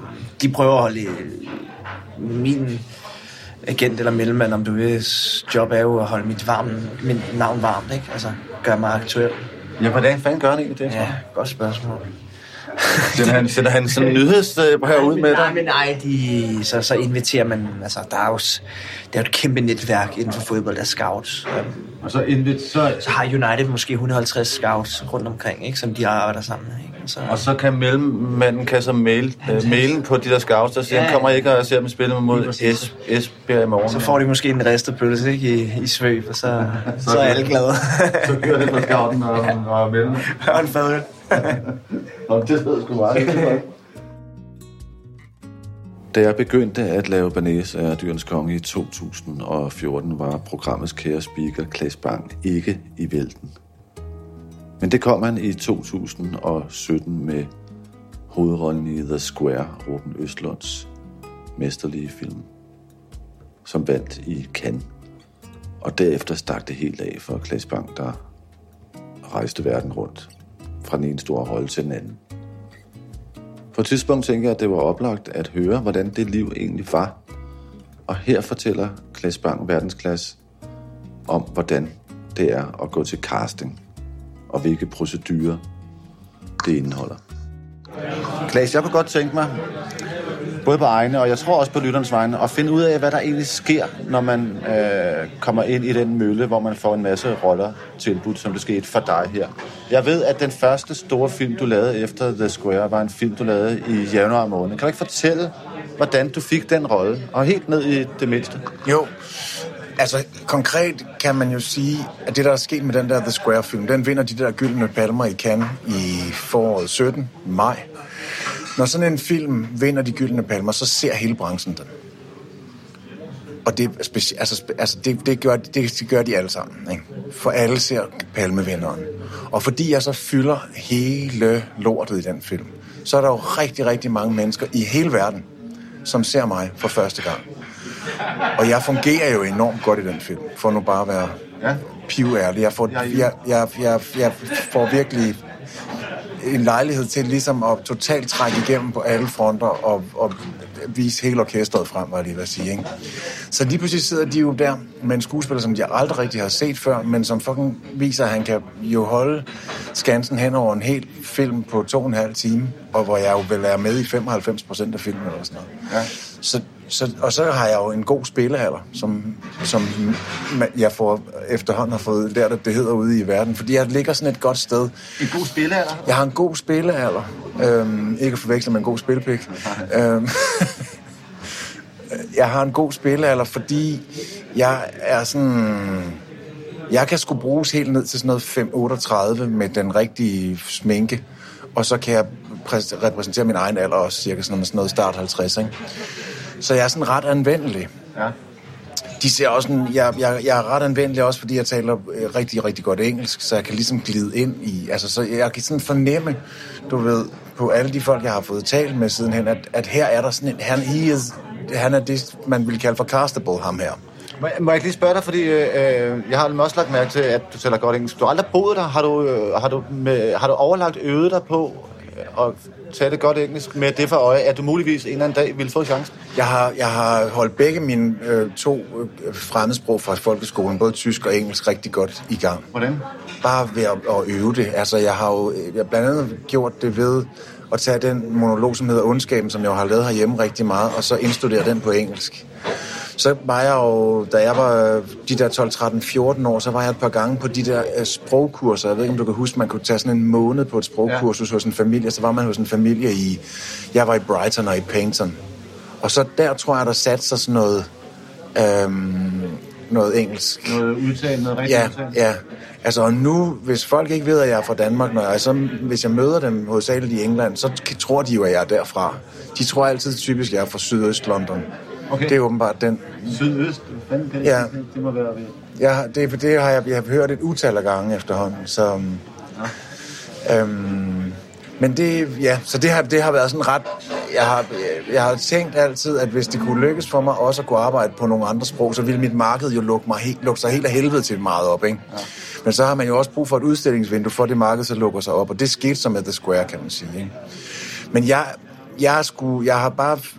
Jeg tog sådan en tur til Hollywood her sidste efterår i november, hvor mine agenter derovre, de sendte mig rundt til alle mulige producenter. Og fordi den, den der Square-film ligesom lukkede alle mulige døre op, så kom jeg til at snakke med alle mulige, som jeg ellers aldrig ville have fået foretræde for.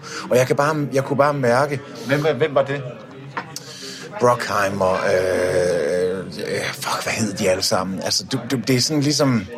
Øhm, øh, dem, der, dem, der producerer, du ved, så ham, der producerer Transformers, selvom altså, det er ikke rigtig noget, jeg har lyst til at, Nej. at lave skide meget af den slags. Jeg, dem, der laver Marvel-ting, og sådan nogle af de der, altså alle sådan nogle ret højt op, men også det næste lag af producenter, som laver måske sådan lidt mere independent ting, som jeg måske synes er lidt, altså, men altså højt op på, på, på, øh, på rangstigen hos Universal og hos Sony og hos Columbia og hos Warner Brothers og hos alle de der, dem fik jeg, dem fik jeg lov til at, at møde, fordi at de har alle sammen set den der film og var vilde med den. Og så kan jeg mærke, når jeg træder ind på det der kontor, så kan jeg mærke, at nu tænker nu kommer der forretning ind i. Det kunne jeg simpelthen konkret mærke. Ham her, han er sgu anvendelig, ham her. Han kan bruges til meget. Han er castable. Ja. Altså, det var sådan en ret konkret fornemmelse, der var i rummet, når jeg var der. Um, Og hvad spørger så nogle mennesker der så om, når du kommer ind og viser dig frem? Eller skal de bare se dig? Ja, det er jo ret meget sådan noget med at, at, at, at, at bare vil at se en. Og altså, det har jo tit nogle andre gange, når jeg sådan har fået foretræde for nogle caster eller instruktører, eller sådan, så har der jo måske ikke rigtig været så meget snak om, og så bliver det nogle gange lidt akavet møde. Men i det her tilfælde var der jo den her film, Ja. Og så er der jo super meget at snakke om, og fordi at, at nu den her film er også lavet på en lille smule speciel måde, fordi at Ruben Østlund, som har instrueret den, arbejder på den måde, som han gør. Vanvittigt mange takes, vanvittigt lange takes, og knokler sine skuespillere helt ned under gulvbrædderne, ikke? Så det, og det synes de var interessant at høre om, de her ting. Ikke? Så der, var- der, var, der var vildt meget snak. Det var enormt, det faldt enormt nemt bare at tale om de her ting. Men det er ret meget sådan et møde, hvor de, hvor de jeg tror, man, man bliver jo i den grad kigget an. Ikke? Ja. Det er jo det, det går ud på. Men det føles ikke rigtigt sådan, når der er noget at snakke om, og de selv ligesom har sagt ja tak til, så, så, så føles det sgu som ret. Nogle steder varede de der møder jo to timer, og nogle andre steder var det måske kun 20 minutter, men det er sådan en ret meget... Og så sidder de der og fortæller om nogle projekter, som de er i gang med, og noget, de kunne forestille sig, at man kunne passe til, kan man sige. Ikke? Okay. Og i det her tilfælde, for nu også svare på det spørgsmål, du startede med at stille, bliver jeg så også på et tidspunkt sendt hen og skal snakke med nogle producer og, øh, hos Sony og Columbia. De er slået sammen nu om stunder. Det er meget, meget svært at holde styr på det der studiesystem derovre. Men Sony og Columbia, jeg tror Columbia nu er en underdivision af Sony. Og det er Sony og Columbia, der producerer den her film, der hedder Girl in the Spider's Web. På det her tidspunkt har jeg lige landet en rolle i den film. Som er, en, øh, som er den fjerde Stig Larsson-bog, ikke? Jo. Det er jo så ikke Stig Larsson, det er, det er Millennium-serien, og den fjerde bog er skrevet af David Lagerkrantz, men med hele persongalleriet fra Stig Larssons bøger, det vil sige med Lisbeth Salander, Michael Blomqvist osv.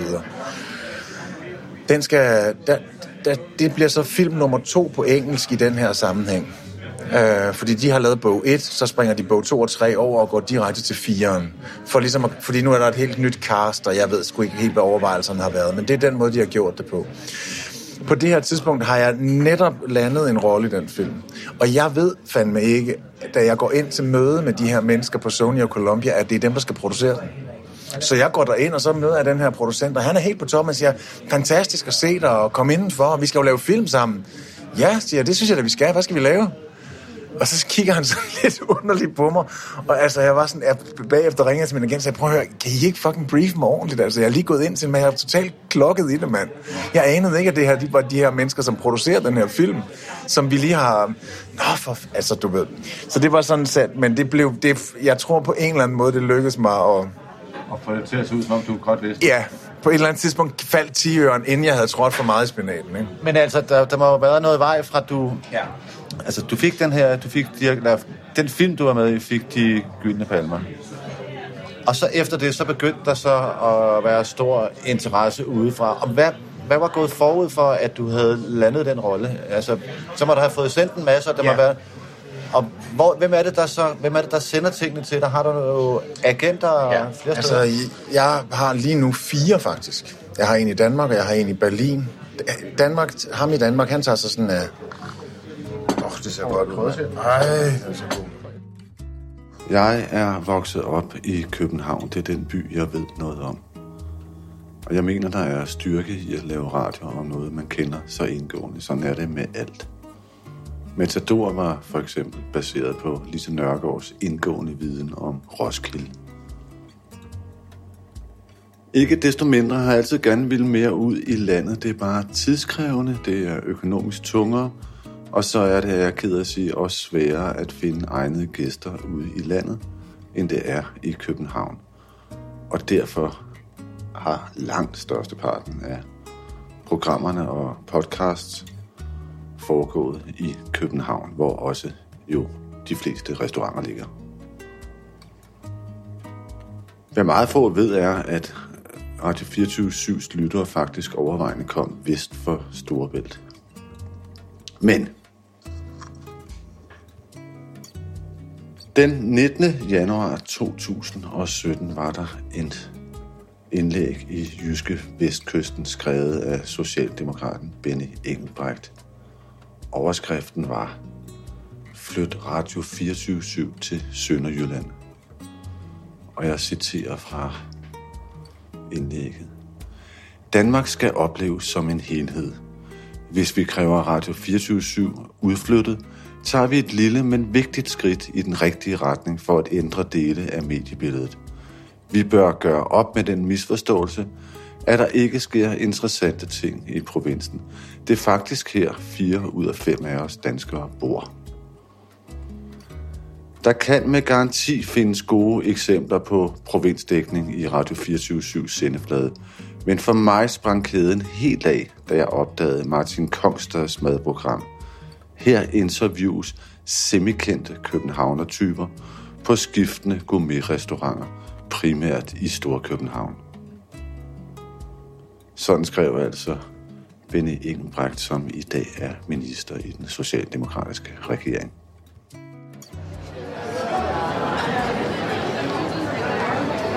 Velkommen til en ny sæson af Panæsa af Dyrenes Konge. I pausen fra jeg sendte sidst, har der været en mindre debat. Den begyndte i Jyske Vestkysten, da Socialdemokraten Benny Engelbrecht skrev et indlæg, hvor i han opfordrede til, at Radio 47 flyttede til Sønderborg. Han syntes, kanalen var alt for københavnerpræget, og han fremdrog dette program, Banæse af Dyrenes Konge, som det værste og mest grælde eksempel på københavneri. Det har jeg selvfølgelig taget til efterretning. Og jeg vil i denne sæson af Banæse af Dyrenes Konge bestræbe mig på at komme mest muligt ud af København. Væk fra københavneriet. Det har så fået konsekvenser nu, for jeg er taget væk fra København. Foran mig er der brosten, akkurat som i København. Men det sprog, der tales, er ikke dansk. Så derfor kan jeg nu sige velkommen til Rom. Jeg går hen over Piazza Madonna de Monti i bydelen Monti, lidt uden for den inderste del af Rom. Og hernede fra Rom har jeg tænkt mig at lave op til flere udsendelser. De første to med nogle helt særlige gæster, som jeg har tænkt mig at tage ud for et møde nu.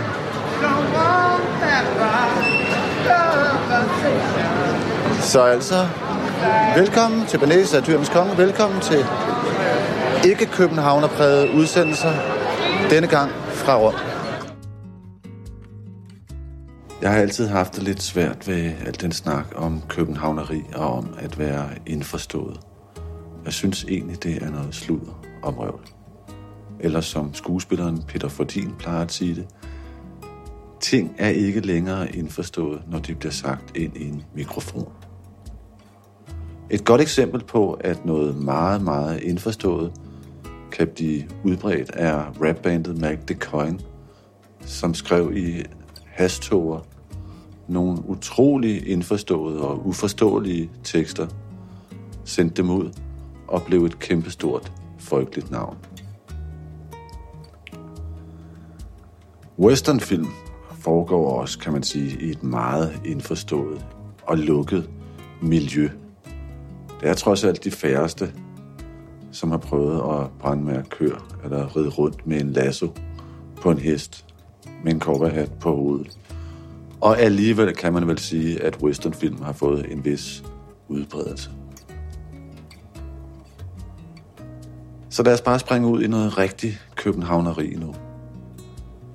Jeg mødte Line Knudsen inde på Café Victor, og det gjorde jeg helt overlagt, fordi jeg vidste, at hun havde sin forbehold over for netop det sted, som, for nu ikke at være indforstået, men forklarende, er et sted, som traditionelt set tilhørte jubierne, altså de unge, rige, smarte dengang i 80'erne.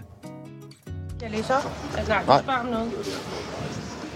Line Knudsen, vi sidder ja. på Victor. Øhm, hvor mange gange har du været her? Jeg tror, det kan tælles på én hånd, og det er måske fem gange. Og hvad er årsagen til, at du ikke har været her så mange gange? Hvis der er en. Jamen, jeg hører ikke til her. Altså, øh, det, det, er ikke, det er ikke mit sted. Altså, det, det, det, er, det er bare ikke mit sted, det her.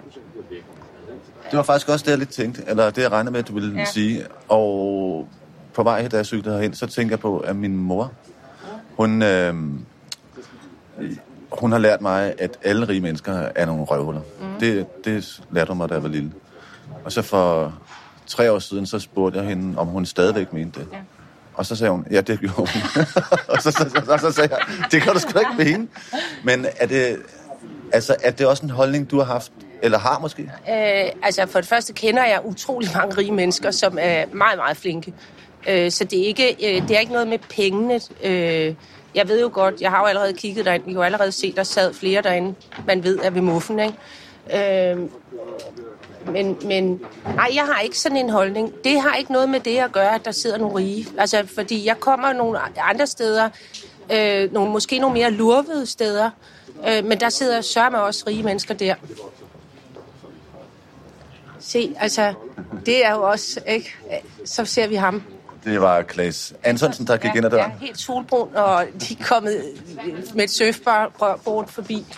Øh, men men øh, det er bare ikke her, mine venner er. Du, du er der heller ikke. Eller, altså, vi har da ikke hængt... Har du hængt ud her? Nej, det har jeg ikke. Ej, altså, vi kom, jeg kom jo ind på sommersko, altså hvis vi lige går Ja. 20 år tilbage, ikke? der var det sommersko og dansorel. Og så var det fjolserne nede på Victor, ikke? Jamen, hvorfor var det, de var fjolse? Altså. Jamen, det er jo altså... Øh, jamen, det er jo sådan nogle fjolser, ikke, der står med, med og, og praler med deres biler og uger, og, og, og, og, og det, det virkede bare... Det, det, det er jo en fjollet ting øh, med biler og uger. Øh, og det synes jeg altså stadig, det er. Altså, og derfor... Altså, og jeg kender, som sagt, rigtig mange rige, rige som ikke praler med deres Rolex-ure og biler, som ikke engang vil have en bil eller et ur. Kan penge gøre en lykkelig? Øh, det kan det. Jamen, det kan det da. Altså, selvfølgelig, altså, det kan gøre det utrolig meget nemmere at leve. Det er nemmere for folk, der har penge at leve. Det er jo nemmere, du, du skal ikke bekymre dig. Jeg ved godt, får man kraft, og øh, ens børn bliver syge, eller der sker alt sådan noget, det er fælles for alle, rig og fattig. Men det lavpraktiske liv, øh, altså dag til dag, så er der bare stor forskel på at have penge til huslejen, og ikke at have den. Altså, det er der jo. Altså, det, det, det, men det er jo sådan en underlig tabu, synes jeg, at man ikke må tale om, hvad pengenes betydning er. Men, men jeg har altid haft utrolig lidt penge, og derfor har jeg brugt meget tid på at tænke på penge og bekymre mig om penge. Og det er sådan en kedelig ting at bekymre sig om. Altså, fordi det penge er jo en abstrakt, det er jo en fiktion. Det ved man jo også. Altså, det er jo ikke noget, du kan ingenting med penge. Du kan ikke spise det, du kan ikke tage det på, du kan ikke, øh, du kan ikke noget med det. Det er jo en, sådan en, en, en, en fiktion, vi har, ikke? At Mm. derinde bag de der ruder inde på Victor, der er der nogen, der har ekstremt mange penge i fantasien, ikke? Altså, det, det, og så er der jeg ved ikke lige herinde i Indre, hvor der sidder nogen, der ikke har nogen, men ja, altså, jeg har ikke særlig mange penge. Og, og derfor fylder det rigtig meget, men på en omvendt måde, end det fylder for dem derinde. Ja, fordi vi har da, kan jeg huske, igennem årene tit mødtes på den gadehjørne, og så talt om, hvor meget vi manglede nogle penge til et eller andet, ikke? Jo, men det er også... Øh, Det, det er et røvsygt emne. Det er røvsygt emne. Altså, det er selvfølgelig utrolig rart at møde nogle lidelsesfælder. Og, og jeg vil sige, der kommer meget, kan komme meget skæg ud af ikke at have penge. Øh, og, øh, men men øh, det er så, det er slidsomt. Det er slidsomt. Jeg tror faktisk, jeg har en skade. Lille hjerneskade af at være bekymret. Og det er faktisk først det her år, er det første år siden maj måned, at jeg har prøvet at have penge op til den første. Øh, det, det har jeg, jeg tror aldrig, jeg har prøvet det før. Jeg kan huske, at der, jeg har også skrevet om, at der har været en kamp mellem, hvad kan vi sige, de kulturelle og de økonomiske, det vil sige, for at være helt firkantet, også mod dem, der står inde bag ruden ja. der nu, ikke? Altså, hvis det, men øh, min opfattelse var, at den kamp, det var en kamp, der optog os meget mere, end den optog dem. Fordi de vidste slet ikke, der var en kamp. Nej. Altså, de anede ikke, der var en kamp. De havde det bare skide sjovt. Ja, ja. Altså, mens, Ja. mens vi gik og Ja. mukkede. Ja. Altså, det, det er også det, jeg tænker, når vi så taler om, at ingen af os kom her i 80'erne, eller da Ja. vi var unge, så kan det være, at de har haft det enormt sjovt. Altså, der har været meget Jamen, jeg her. tror, at de har haft det sjovt, men jeg tror, at øh, på deres vilkår og med deres fælles værdier, og hvad der er blevet udvekslet af, af sætninger, ord og latter herinde. Men jeg tror også, det har været de sætninger, den latter og den morskab, der har været, har været bes- rundet af noget helt andet, end det vi har moret os over. Øh, Hvad er det egentlig, vi har øh, modet os over? Ja. Ja, men altså, øh, det er jo nok mere, altså jeg tror, når, når, når man står på, på usikker grund og, og er mere, altså det er ikke, jeg siger ikke, at der ikke har stået en masse sårbare mennesker inde på Victor. Øh, sjæleligt set sårbare. Øh, men for det, det, det har der helt sikkert, det ved vi jo også, altså det kan bevises i byretten, at derinde har også stået nogle mennesker, som ikke klarede den. Ikke? Mm. Øhm, øh, og, men, men vi har, jeg tror, der er et eller andet, ja, hvad skal jeg sige, Martin? Altså, vi har bare været mere, øh, altså det har været, hele tiden har vi været det ved, ved at bræse sammen for os. Mm. Altså, jeg, jeg ved det ikke. Jeg kan sgu ikke svare på det. Jamen, jeg tror måske, at... Øh, og det er selvfølgelig meget lidt nuanceret, men, ja. men jeg tror, at stemningen på Victor, eller på Øregård, eller ja. hvor folk øh, rekrutteres fra, ja. er en vinderkultur. Det vil sige, at øh, det gælder om ikke at vise, hvis man har det dårligt, eller hvis man er sårbar. Og der, hvor vi synes, det er sjovt, eller har synes, det var sjovt, var, når man netop turde og risikere noget, og ja. vise, at der var noget, der ikke gik så godt. Ja. Fordi så kan man ligesom grine på en anden måde, Ja. end hvis en falder og slår Ja. sig. Øh, Ja. Så kan man ligesom grine af noget, som også måske kan hjælpe en. Ja. Men, men det er jo ikke noget, vi bevidst os. Det er, jo ikke, altså, det er jo ikke en bevidst handling, at vi så gik ned på Dansorelle. Altså, vi er jo gået ned på Dansorelle, og vi er ikke gået... Altså, det er jo ikke, en, be- det er noget, det er jo ikke noget bevidst. Altså, jeg ser sådan her, når jeg kigger tilbage på... Øh, og prøver at forstå min egen vej indtil nu, at da jeg var helt teenager, så, eller ni år, der flyttede jeg med min kulturradikale familie ind på Vesterbro i et kartoffelrækkehus. Hvor der stadig boede folk fra arbejderklassen, folk der arbejdede på Carlsberg. De var begyndt at sælge, sælge husene ud, ikke? Og, øh, og så startede jeg i en skole på Vesterbro, i øvrigt sammen med Naja Marie Eit, digteren. Hun var også, jeg mødte hende derinde. De havde også, hendes familie havde også købt et hus. Og derinde, der var vi helt klart en form for overklasse. Det var ikke noget, vi kunne verbalisere i en alder af 13. Øh, hej hej, vi kommer fra en, en såkaldt overklasse i forhold til dem, vi gik i klasse med.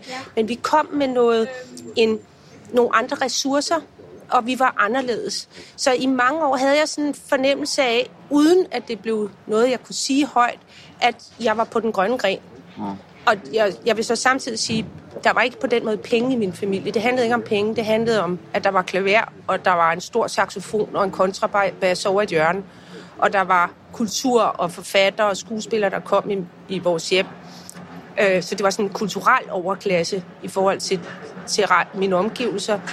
Og så det første, da jeg kommer over, nej, så da jeg er 14, kommer jeg en kort, jeg har gået på 13 skoler på 10 år, ikke? men jeg går så i skole i 14 dage over på Torvaldsens Vej skole, hvor at personen Camilla Hammerik går, Mm-hmm. øh, som jo er datter af Paul Hammerik. Mm. Og jeg kan tydeligt huske, at jeg blev helt stille. For jeg kunne mærke, at der var der en, det var en anden klasse end mig. Jeg havde ikke oplevet noget, der var ligesom højere end mig.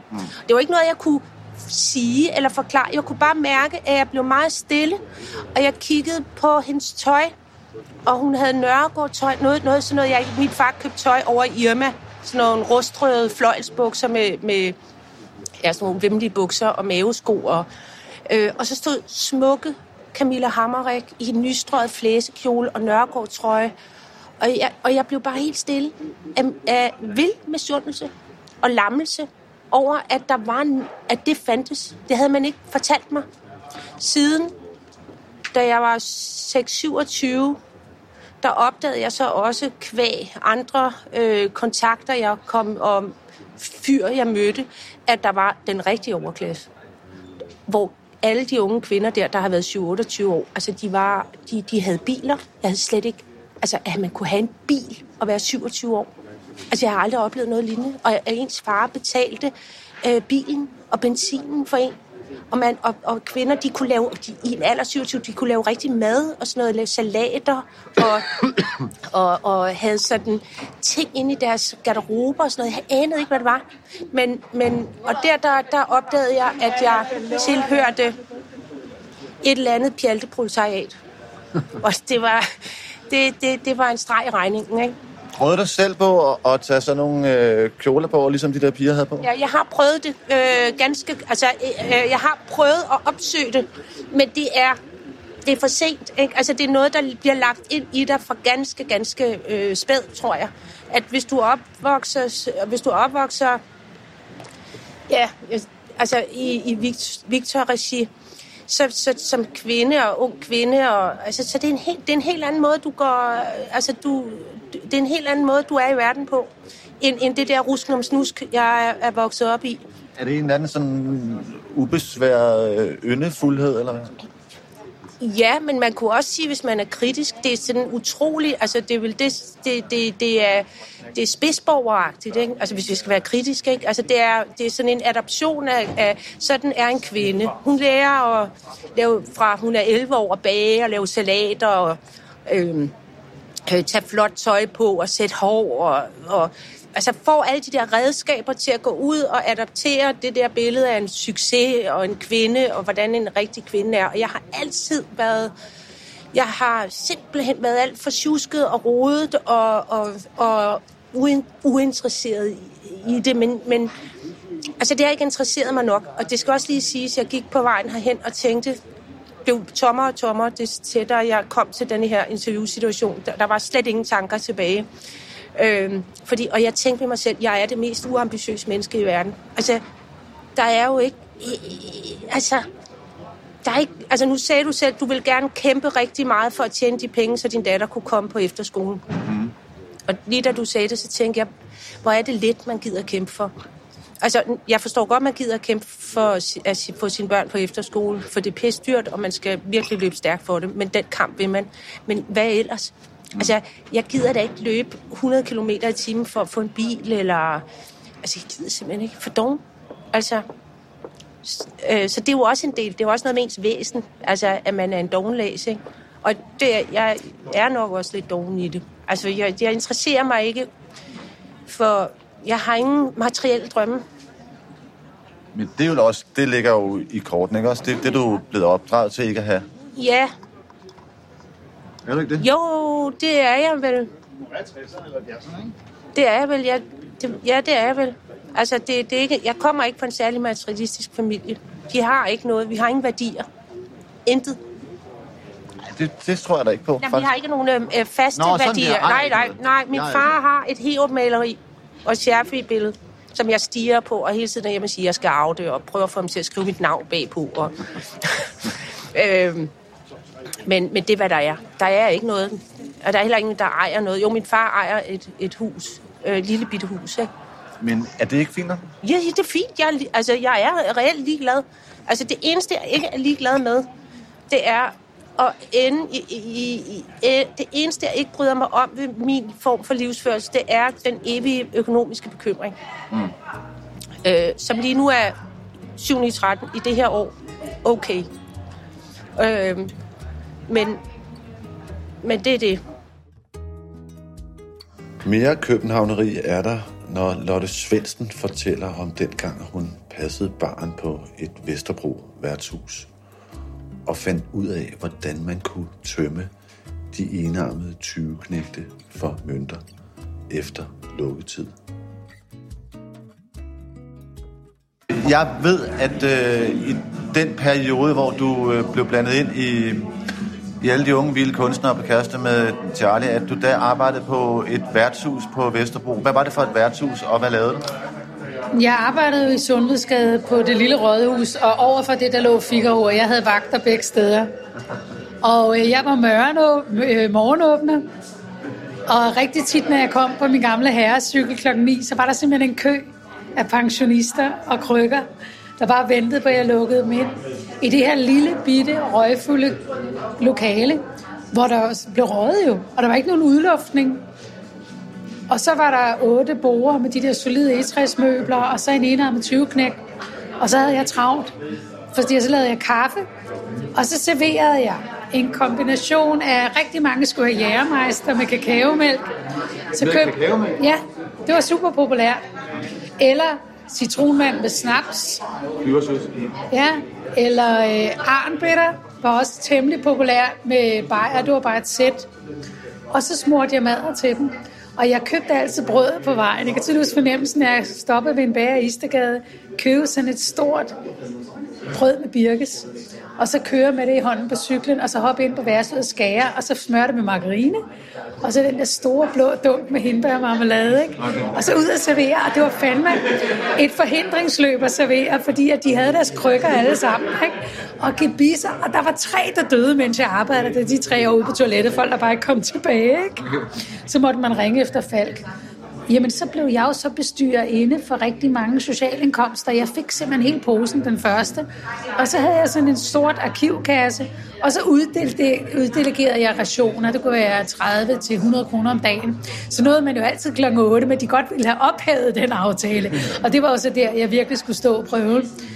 Det er også det, Altså du, altså, du fik simpelthen deres, øh, deres businesshjælp, og så, så rådede du over den, og så sørgede du for, at, at de ikke fik brugt den for hurtigt. Ja, ja, fordi ellers så var der jo ikke en skid for dem. Så kunne de bare sidde med brændende delirium resten af måneden op på deres værelse og ærger sig. Ikke? Det var en kamp. Og det var et stort ansvar at have, da du var i starten af 20'erne, og skulle lægge sig ud med sådan en øh, bryggeriarbejder, der fortryder klokken halv 11 om aftenen og godt vil drikke videre. Ikke? Jamen, jeg havde jo det arbejde de fire år, jeg gik på filmskolen, så jeg havde ingen studiegæld, for jeg lavede gode penge. Og jeg drak aldrig mere end en øl på vagten, men jeg kunne tage den samme øl mange gange op på kassen. Ja, nu, for, nu afslører jeg min business tricks her. Og der er nogle andre, der- der- Ja, det er nok også nogle andre, der har gjort. Og så var jeg altså, havde jeg også udviklet sådan et Egon Clausen øre. Så når de havde stået i to uger og puttet den ene armet, så begyndte selve lyden, resonansen i maskinen blev så lidt mere der blev var mere bas og klap så meget diskant i den, så betød det, nu simpelthen være, være så fuld, så den bliver nødt til at udløse bonus. Så kunne jeg godt tage en chance, og så kunne jeg bare stå og spille for måske 300 kroner. Det var meget dengang, ikke? Fordi så vidste jeg, altså, det altid på det tidspunkt, så eksploderede hele maskinen. Det stod jeg gjorde, efter alle kunderne var gået. Jeg tømte den maskine så mange gange, og jeg sagde selvfølgelig ikke noget, når de kom om morgenen, de der stakkels mennesker, der håbede, at det skulle være deres vej ind i kan, kan, kan, kan du egentlig stadigvæk høre på en, øh, altså når du går ind på en bar, kan du så høre, om, øh, om der er grund til at spille på dem? Prøv at høre, jeg har to gange haft held på Bornholms Trafik med at gøre det samme, når jeg virkelig har koncentreret mig sammen med mine børn. Du kan simpelthen høre det? Ja, og det, og, og det kan man. Det kan man simpelthen. Altså, hvis man skulle undgå det, så skulle man lydisolere pengeboksen. Ikke? Det er også noget med, at du kan høre, hvor langt der er i faldet, når du kaster mønten. Og det siger klik med det samme, det siger klik. Forstår du, hvad jeg mener? Ja, og, og altså, hvis du siger hurtigt klik, så er det, så er det, så er det fordi, den er ved at være fuld. Ja, det er simpelthen så super banalt, ikke? Det er sgu da meget godt trick. Ej, nu er vi tilbage i 90'erne, ikke? Ja, ja. Kan være, der rettet op på det. Men hold kæft, jeg havde en god økonomi dengang, ikke? I forhold til, at jeg gik på filmskolen og var på SU. Og så, så havde vi det skidskæg. Altså, de var jo simpelthen så bimlende stive. Og det var ligesom vores ansvar sådan at lave de der, altså få lidt styr på året, ikke? Så vi lavede julefrokoster, påskefrokoster og nytårsfester. Det var surt, men der måtte endnu af os tage den her chance nytårsaften, ikke? Og der- Og så blandt andet til sådan en julefrokost, så gik mig og min kollega Majken, Majbrit, vi gik, Majsprit blev hun selvfølgelig kaldt, ikke? Vi gik så ned i Amori, hvis du kan huske det. Det var sådan en kostymeudlejning på Vesterbro Torv. Og så lejede vi sådan nogle frelses her kostymer, ikke? Og så havde jeg skrevet en sang på Alle sømænd kan godt lide piger, som handlede om hver enkelt af kunderne. Og det var skideskægt stunt midt i deres kæmpe brand, og der kom ind os to med vores guitar. Jeg kan jo spille sådan en guitar til husbehov. Alle sømænd kan godt lide piger. Problemet var bare, der var dem, der kunne se, at det var os. For der kom altid frelsens her der. 80'erne, 1980'erne har fyldt en del i både programmerne og podcasts. I et af programmerne, Martin Brygman, De Unge År, taler vi om tvisten mellem de glade unge, som kom på Jazzhus Montmartres natdiskotek, og i Musikcaféen, som var et sted for unge lovende musikere, og så den dystre scene, som var at finde dengang i 80'erne. Det var mennesker, som hørte nyrock, altså tidligere punks, og som nu gik på steder som Babu inde i huset i Magstræde, og på Barn Floss, som heldigvis stadigvæk findes og ligger i Lars Bjørnstræde. Martin Brygman var dengang en lovende ung trommeslager.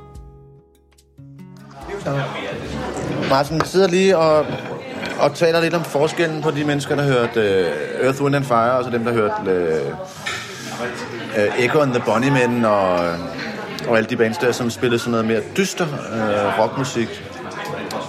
Og øh, for noget tid siden, så kom jeg til at tænke på, at øh, Pommeren Martra, hvor vi begge to kom, som er sådan en legendarisk natdiskotek, øh, hvor der var tidligere på aftenen, var der jazz, og så dansede man bagefter. Og der hørte vi funk. Og jeg kan bare til at tænke på, øh, at man modsat Floss, hvor alle de sortklædte kom, den som ligger lidt længere hernede i den gade, som vi sidder i nu, modsat Floss, så talte man ikke rigtig, det var i hvert fald min opfattelse, om døden på Montmartre mens man nærmest, øh, mens man nærmest dyrkede den nede på Floss, ikke? Der var, der var meget stor forskel på. Øh, men man kan sige, døden var ikke i lige så høj kurs på, Nej, på Musikcaféen og på Montmartre, øh, som den var på Floss. Det er rigtigt. Nej, den undgik vi helst faktisk i det lidt mere poppet miljø. Ja, vi vil, altså, vi vil hellere grine og altså, have det sjovt, ikke? Jo, præcis. Jo, jo, jo, det er rigtigt. Det er rigtigt. Men, men øh, jeg vil ikke sige, at vi ikke kom på Floss, fordi der var jo happy hour, ja. hvor man fik to guldtuborg for en guldtuborgs pris. Ja. Mellem, var det mellem 8 og 9? Sådan noget lignende. Ja. Aften, synes jeg, det var. Jeg tror, det er mellem 7 og 8, faktisk. Og så kom jeg gerne derned.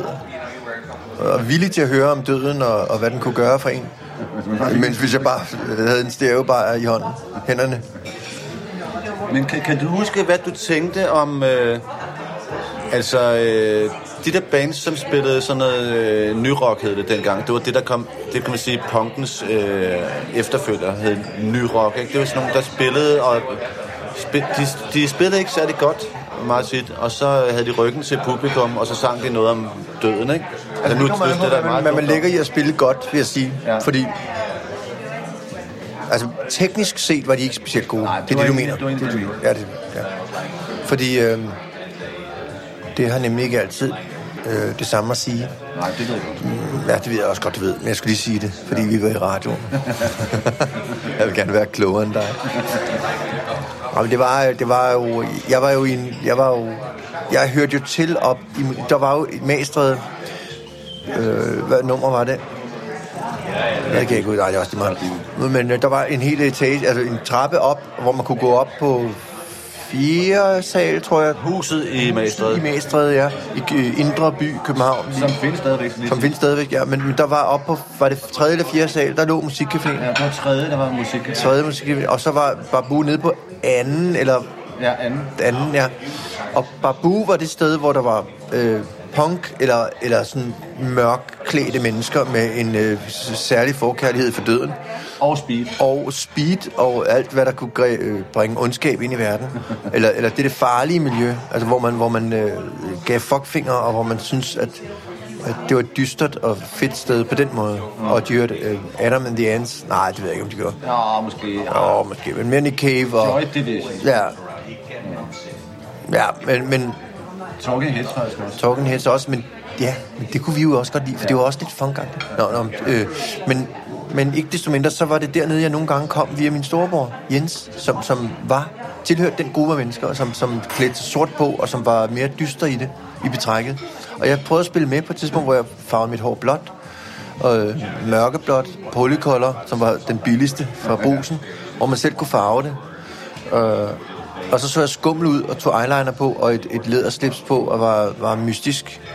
Men det, det lå skidt til min natur. Det gjorde det virkelig. Jeg var ikke særlig god til det. Jeg prøvede, og jeg gjorde virkelig... Jeg kunne godt mærke, at det var det, der var fedest. Prøv bare at være dystre. ja, det er helt ærligt. Det du gjorde jeg. Du godt humør. Ja, jeg var i alt for godt humør. Så, så jeg, jeg, hele mit, mit sind søgte op, tog øh, en etage højere op, op i musikcaféen, hvor der var, hvor der var øh, soulmusik og glæde, og, og hvor folk var glade og lyse, og der hørte jeg til, dybest set. Men, men jeg flirtede med det andet der. Altså, man kan jo sige, synes jeg, at musikcaféen, hvor der, øh, som du siger, hvor der blev spillet mere sådan rytmisk musik, eller, eller det var også der, dem, der gerne ville være, dem, der var, ville være teknisk dygtige, spillede også deroppe, ikke? Altså dem, der havde øvet så meget, ikke? Men sådan som jeg ser det nu, i hvert fald når jeg kigger tilbage på musikcaféen, så var det virkelig, nu talte du om tidligere, at vi var det sidste led af sådan en hippie-generation. Altså vi hang fast i den med, med neglen, ikke? Altså hele den der hippie-ånd der, hvor man røg hash eller pot, eller hvad man røg.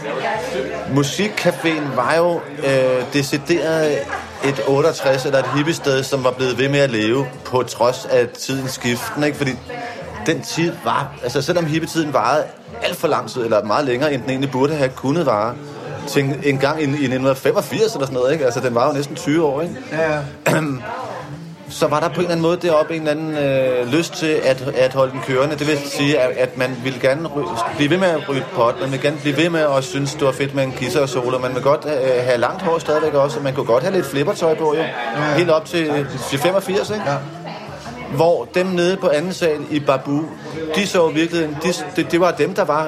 Øh, Det var dem, der var tiden, ligesom. Ja, de, de var sgu i den rigtige tid. Vi har jo fast deroppe, men, men de var sådan det nye pust, kan man sige. Jamen, de var jo dybest set bare der, hvor man skulle være, nemlig i tiden, ikke? Ja, netop. Det er rigtigt. Fuldstændig rigtigt. Men jeg følte bare, selvom jeg var en del af den generation, som burde være med tiden, så var jeg en lille smule old school stadig dengang. Og, og ville gerne... Øh, jamen, jeg var for, jeg var for lys, lys af sind, tror jeg, til at, at kunne være dernede, hvor det handlede om at skære sig i armen og, og være dyster og slå desperat på en øh, dåse hakket makrel i, i, i dåse. Altså, øh, øh, hvor, hvor det var sådan kunst- og installationsmærkelighed øh, og, og depression nærmest. Altså, hvor det handlede om at slå sig selv ihjel, for så var man fed. Altså, man, det var jo virkelig sort, sortsynet, og jeg kunne slet ikke få det til at passe ind i min krop. Jeg, jeg har altid, jeg var, jeg var alt for glad til at være dernede. Jeg var dernede, jeg prøvede, og jeg stod, øh, og, og stod i baren, og på et tidspunkt, så, så var der en af mine kammerater, som tog en flaske fuld, han havde lige købt en øl, og så tog han den, og så mens jeg vendte mig væk, så pludselig så, så var der en lyd der en eksplosion. Så havde han kylet den her flaske op på væggen. Så det stod ud med øl og glasskår på alle mennesker. Og så lød han som ingenting. Og så kiggede jeg på ham, var det dig, der gjorde det? Ja. Så kiggede jeg på mig, og så sagde han, det er livet. Det er hvad? Livet. der kan jeg huske, der gik jeg. Så ville jeg op ovenpå. Altså med det samme. Fordi det synes jeg ikke var livet på den måde. Altså at smadre en, en fuld ølflaske op ad en væg. Jeg, jeg er sådan meget en følemenneske. Jeg, jeg, jeg kan mærke, at når der er god stemning, så bliver jeg glad ved at være i, i steder. Mm, og hvis der er dårlig stemning, så bliver jeg trist og bange. Og det var, det var mine eneste pejlemærker. Det var det eneste, jeg gik efter. Det var, om jeg havde det godt, der hvor jeg var. Og jeg havde det meget bedre op med, med, med Bagdad Dagblad og, og alle de der bands, der var op. Jeg kan ikke huske, øh, hvad hedder det? Connection, hvad hedder de? Hvad hedder de der? Con, øh, Søs Finger og, og Lars Finger. Love, love Construction. Love, love Construction. ja. De der bands, altså jeg, jeg følte mig meget mere bestemt. Og det var sådan en trommeslager, jeg ville være. Men samtidig så følte jeg mig også fascineret af det der, og jeg lærte Bowie at kende. Og, og, og han sugede øh, mig til sig på, på den måde, at han, han lavede musik, som var fantastisk. Jeg lærte det sent at kende, men, men når jeg først kom, røg ind i hans univers, så blev jeg fuldstændig besat af det, og synes, at det var genialt, og det var enormt eksperimenterende, og, og det var selvfølgelig det nye. Det var, det var jo der, hvor tingene rykkede sig. Det var det jo. Men nu, men nu talte vi før om, at du øvede dig fem timer om øh, dagen, og, og at du kom de der steder. Så jeg, din, din ambition var jo også, at du ville spille med de, med de fede bands, ikke? Hvordan gik det? Altså, hvordan øh, lykkedes det for dig at komme med i de bands, du gerne ville, da du begyndte at hænge ud deroppe? Nej. Nej, fordi jeg, jeg, jeg, jeg lagde for meget vægt på at gå og sige hej til de rigtige mennesker, i stedet for at sætte mig ned i øvelokalet og øve reelt. Fordi det, det der med fem timer, det er jo en tilsnigelse. Nå, det er det. Ja, det er det. Du, det er du, altså, du løg simpelthen, og, og allerede nu... Nej, nej, fordi der var dage, hvor jeg øvede mig fem timer om dagen. Det var der virkelig. Men, men jeg kunne sjældent holde særlig lang tid ad gangen. Det er ligesom at træne i dag, ikke? Altså, hvor tit går du i fitness? Altså, nogle gange, nogle gange så gør man det, men man holder jo som regel ikke mere end tre måneder max. Øh, så, så på samme måde var det ikke, og jeg, jeg har været for meget en selskabsfugl, og, og jeg skulle ud, og, og jeg ville hellere være social, end jeg ville sidde dernede, ligesom var en trommeslager, der hed, eller så hedder, stadig hedder Niels Ratzer, som kom som et lyn fra en klar himmel på et tidspunkt, hvor ham havde man ikke kendt. Og han kom pludselig ud af det blå, og han havde siddet ned i, øh, i øvelokalet og gjort det, der skulle til. Øvede sig de der 5-6 timer om dagen. Og han var et monster på trommer. Og man var, vi var blown away af, af hans teknik. Hvordan og, var det så egentlig, når, der, når du som håbefuld ung trommeslager, som mødte op, tror jeg måske, gætter på, til, til der, der var sådan nogle mandagsjams oppe i musikcaféen. Hvordan var det så Det, der var jo en eller anden form for... Man vidste jo godt, hvem de, de fede var, ikke? Jo, jo. Hvordan var det så, at der, at der pludselig kom en ny en ind, som var altså, lige så dygtig som de bedste? Ble, blev, det ikke, blev, blev, blev du ikke ked af det? Jeg blev, altså, jeg blev ulykkelig. Og jeg kan huske, at jeg sagde til Cecilie Nordby, som jeg var gode venner med, og vi, vi, øh, vi har kendt hinanden rigtig mange år. Og så, så hun spillede et band med ham, der hed Frontline i sin tid. Og, og så kan jeg huske, jeg, jeg havde ikke hørt ham, men jeg havde hørt øh, alle folk snakke rigtig godt om ham. Så, så, sådan, så, så jeg fået opsnappet et eller andet sted, at han ikke rigtig kunne spille jazz. og hvis der var noget, han kunne. Og så kom jeg til at sige til Cecilie sådan, jamen jeg har hørt et eller andet sted om, at han ikke rigtig kan jazz. Det var også fordi, at jeg havde ham, fordi jeg ville jo være den bedste. Ja.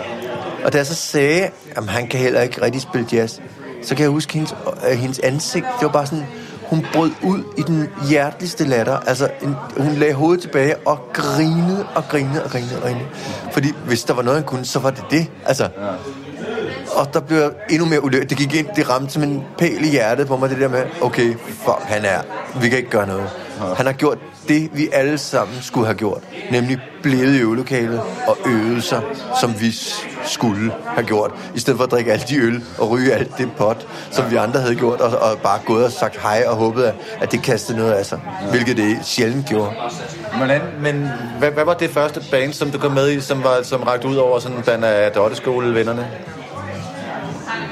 Mm, Altså, altså det hvor var der nok, var nogle penge i det, hvor, hvor, du, hvor du kunne tjene ja, penge? det var nok Take 5, som, øh, som var et øh, orkester. Vi har faktisk et billede af det her, vi kan hive frem. Nej, det er det her. Det, der. det var et, et, øh, et, et, et, gym, øh, det, var et, det, der hed Gymnasiefunkband. Dem var der mange af. Men, men det var faktisk et af dem... Vil sige, hvad, hvad det var for en slags bands? Dem, det kan være, der er nogen, der. Øh, hvad? Så den slags bands, hvad, hvad var det? De, de spillede funk, og så spillede de på... Gymnasiefunkbands spillede øh, typisk på gymnasierne, og de spillede øh, populær funkmusik. Altså som var sådan rytmisk, men hen i den lidt øh, retning af Earl Klug, George Benson, sådan den blødere soul-funk-musik. Øh, det, det hyggelige, behagssyge, altså alt det værste, de vidste nede på Babu. altså, det var, det var det værste. Øh, og, og, og jeg kunne godt lide det, men, men selv dengang kunne jeg godt mærke, at det var lige soft nok til selv mig. Og så har det været rigtig soft, for jeg var en soft fyr. Og vi har et billede foran os, hvor, hvor vi øh, vanetro øh, kigger i hver vores retning. Jeg kan se, at fotografen har sagt, dig derovre til venstre, du kigger til helt til venstre, du kigger lidt mindre til venstre, og så hen i midten, hun kigger øh, spøjst ned på det plastik, som vi står med i hånden, fordi noget skulle der ske. Jamen, det var, det var fordi, noget skulle der ske på billedet. Og vi har plastik hængende bag ved os, og vi har plastik øh, liggende i sådan en, en slags boreslange foran os. Gennemsigtig plastik. Ja, gennemsigtig plastik, som er sådan noget malerplastik faktisk. Og, og det får at skabe noget virak på billedet, og det ser fuldstændig latterligt ud. Det fungerer ikke super godt. Nej, det kan ikke, men det troede vi dengang. Det, gjorde- det troede vi virkelig. Og se bassisten Jesper, som stiger øh, håbefuldt ud i horisonten. Dødt ud i horisonten. Lidt dødt ud i horisonten, ja. Øh, og vi er alle sammen grav alvorlige, men med og sørgmodige øjne. De skulle helst gå lidt øh, omvendt af en rovfugl, sådan opad. Øh, sådan så vi ser sådan kælepotteagtige ud, men med et øh, glimt af håb.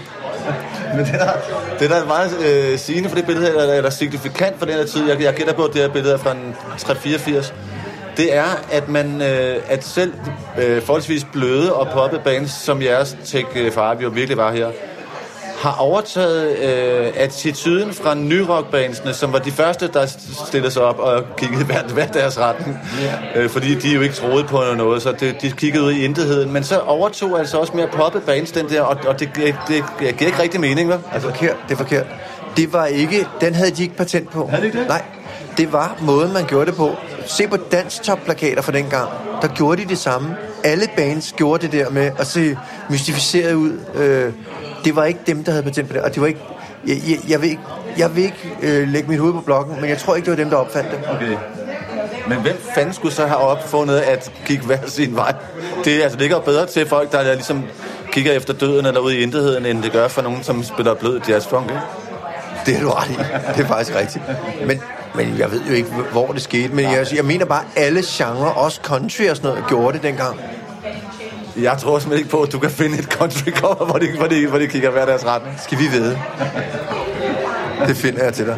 Det kan jeg godt love dig for. Det er næsten altid sådan, at digteren Søren Ulrik Thomsen kan forklare tingene bedre end nogen andre. Jeg mødte ham inde på Café Dan Tyrell, i forbindelse med, at han udgav en hårnål klemt inde bag panelet, en tekstsamling. Og her redegjorde han for styrken i at kende sin by. Vi hører ham allerførst læse et stykke tekst op fra bogen. Det er ikke nogen god idé at tælle, hvor tit. Men når jeg om aftenen cykler hjem gennem gaderne, må jeg stadig oftere kigge op og bag de opløste ruder se fremmede menneskers silhuetter bevæge sig gennem lejligheder, der før var beboet af mennesker, jeg kendte og nu er døde, men som hver gang jeg passerer adressen, flimrer for blikket, når jeg lader det strejfe hen over facaden, som lyset fra en forbiglidende bil. Jeg må se mig ubekendte personer gå gennem min private erindringsrum, ligesom jeg selv sidder og hører radio her i mit lille køkken, hvor der tidligere huserede en kvinde, der kun efterlod sig en hårnål klemt inde bag panelet, og hvis navn jeg kun kender fra den usikre håndskrift på brevene, der i nogle år blev ved med at dumpe ind af brevsprækken til hende. Den her tekst, som øh, vi lige hørte, det er jo selvfølgelig en tekst, der er skrevet af, af en mand på min alder, øh, som har den oplevelse af at øh, cykle rundt gennem byen, og så bliver der flere og flere steder, hvor der har boet nogen, man har kendt, og som nu er døde. Det er klart, at det er den erfaring, det bygger på. Øh, og så kommer man så til, til, til køkkenet, hvor jeg sidder og hører radio, øh, og hvor der tidligere huserede en kvinde, som kun efterlod sig en hårnål klemt inde bag panelet. Og der, der var det så, at på et tidspunkt fandt jeg ud af, at bogen skulle hedde En hårnål klemt inde bag panelet. Fordi det er jo noget, jeg efterlader mig. Altså hårnålen og bogen bliver jo så til det samme. Det, det er jo så den hårnål, jeg giver videre. Det er den, denne her bog. Ikke? Men den er, det er også en tekst, der er også et godt eksempel på, øh, på, at denne her tekst handler så om noget, om noget helt bestemt, kan man sige. Men samtidig så er der, øh, der, der er nogle billeder i den, som jeg godt kan lide. Dels det med hårnålen, og så det med den usikre skrift på brevene. Men der er også det der med, at blikket, der glider hen over øh, facaderne, som, som lyset fra en forbiglidende bil. Så der skal være sådan nogle ting i hver eneste tekst, som fascinerer mig selv, hvor hver gang jeg ligesom støder på det, så tænker jeg, yes, det er ikke nok bare, og, og det, det er ikke bare altså, en erfaring, jeg formulerer, eller med det der det grimt, meget grimt moderne ord, sætter ord på. Jeg kan ikke lide det der så primitivt. Øh, tal er. Han, han øh, havde jo en kæmpe stor udstilling i 2013 på Aros, og der spurgte han, om jeg ville skrive nogle tekster til, til kataloget. Han havde en serie øh, billeder, der hed Københavnerbilleder. Ja. Øh, og derfor så, øh, så tænker jeg, jamen altså, der, de billeder, dem kan jeg, så, øh, der kan jeg så forholde mig til det ved at skrive nogle tekster, øh, som tager udgangspunkt i København. Ikke? Det er måske ikke tekster om København, men tekster, hvor øh, scenen er København. Og så, så prøvede jeg sådan set øh, at først at starte med sådan en abstrakt tekst om, hvad vil det sige at være i en by? Hvad vil det sige, når man har boet 40 år i en by? Det der med, at den har at byen så får rigtig mange lag. Der, en, du går ned ad en gade, og pludselig så er det ikke bare en gade, så er det et sted, hvor du engang har haft en kæreste. Et sted, hvor du engang har været rigtig ked af det. En, at der, der er som, efterhånden så mange lag, at, at grænsen mellem, mellem det indre og det ydre begynder at flyde sammen. Altså når du går rundt i den fysiske by, så er det på en måde, som om du går rundt i dine egne øh, drømme. Mm. Det, det, det, det var den første idé, jeg fik, men den kunne jeg slet ikke øh, gennemføre, fordi det var alt for abstrakt tænkt. Øh, så der, der, der, der kom der så nogle helt konkrete ting. Hvad med at cykle der, og så kigge op og se, der, der boede en. Sådan begyndte det, og så, så kom der så sådan det ene nedslag efter det andet, konkrete nedslag. Og da så bogen var næsten færdig, så kunne jeg skrive den tekst om drømmebyen. 7. april 2016 mail fra Michael Bertelsen. Alt for sent fik jeg på en natflyver til Rom tid til at høre den udgave af Banese, der blev optaget den aften, hvor Martin bestiller et bord til en personer på Kong Hans. Når jeg er oppe i et fly, er jeg grundet flyskræk en meget ydmyg bøje.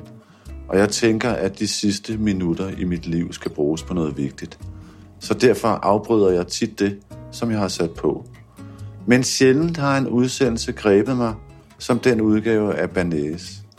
Det var meget stærkt og modigt, da Martin fortalte om barndommens sommerferie i Esbjerg, og jeg sad helt ude på kanten af flysædet og kiggede ud i nattehimlen. Jeg tænkte, nu er Martin blevet en rigtig radiomand, fordi nærværet og tilstedeværelsen i optagelsen var noget helt særligt. Tak for det. I marts 2016 havde jeg haft et stort skænderi med min kæreste. Og jeg tænkte, helt egocentrisk, om jeg kunne bruge den sorg, som det havde aflejet i mig, til at lave radio. Derfor tog jeg denne mikrofon, som jeg taler ind i nu, og gik ned på Sankt Hans Torv. Jeg havde læst om, at en rigmand rejste verden rundt og spiste alene på Michelin-steder. Og jeg satte mig for at afprøve, om det at gå ud og spise rigtig dyr mad alene, kunne gøre min tilværelse bedre og lette den sorg, der lå inde i mit bryst. Jeg ringede til kong Hans og fik et bord. Ikke øjeblikkeligt, klokken var 6. Jeg kunne først få det tre timer senere. Så jeg skulle altså slå tiden ihjel, mig og min mikrofon inden da. Jeg gik hen over torvet. Jeg tænkte, jeg ville tage en øl inde på byens kro inden, eller to.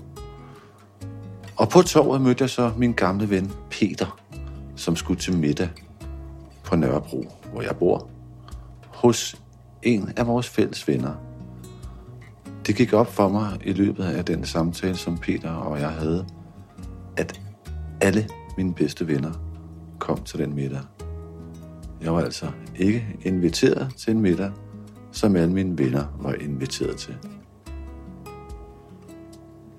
Jeg havde bestilt bordet i min fars navn, og jeg hed engang også Andersen, som han hedder.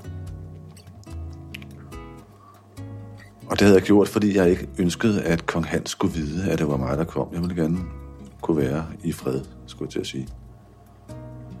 Jeg kørte ind til byens kro, og den var lukket. Så fandt jeg en anden bar og sad og ventede der. Og så tog jeg mikrofonen frem, da der kom en sms fra kong Hans.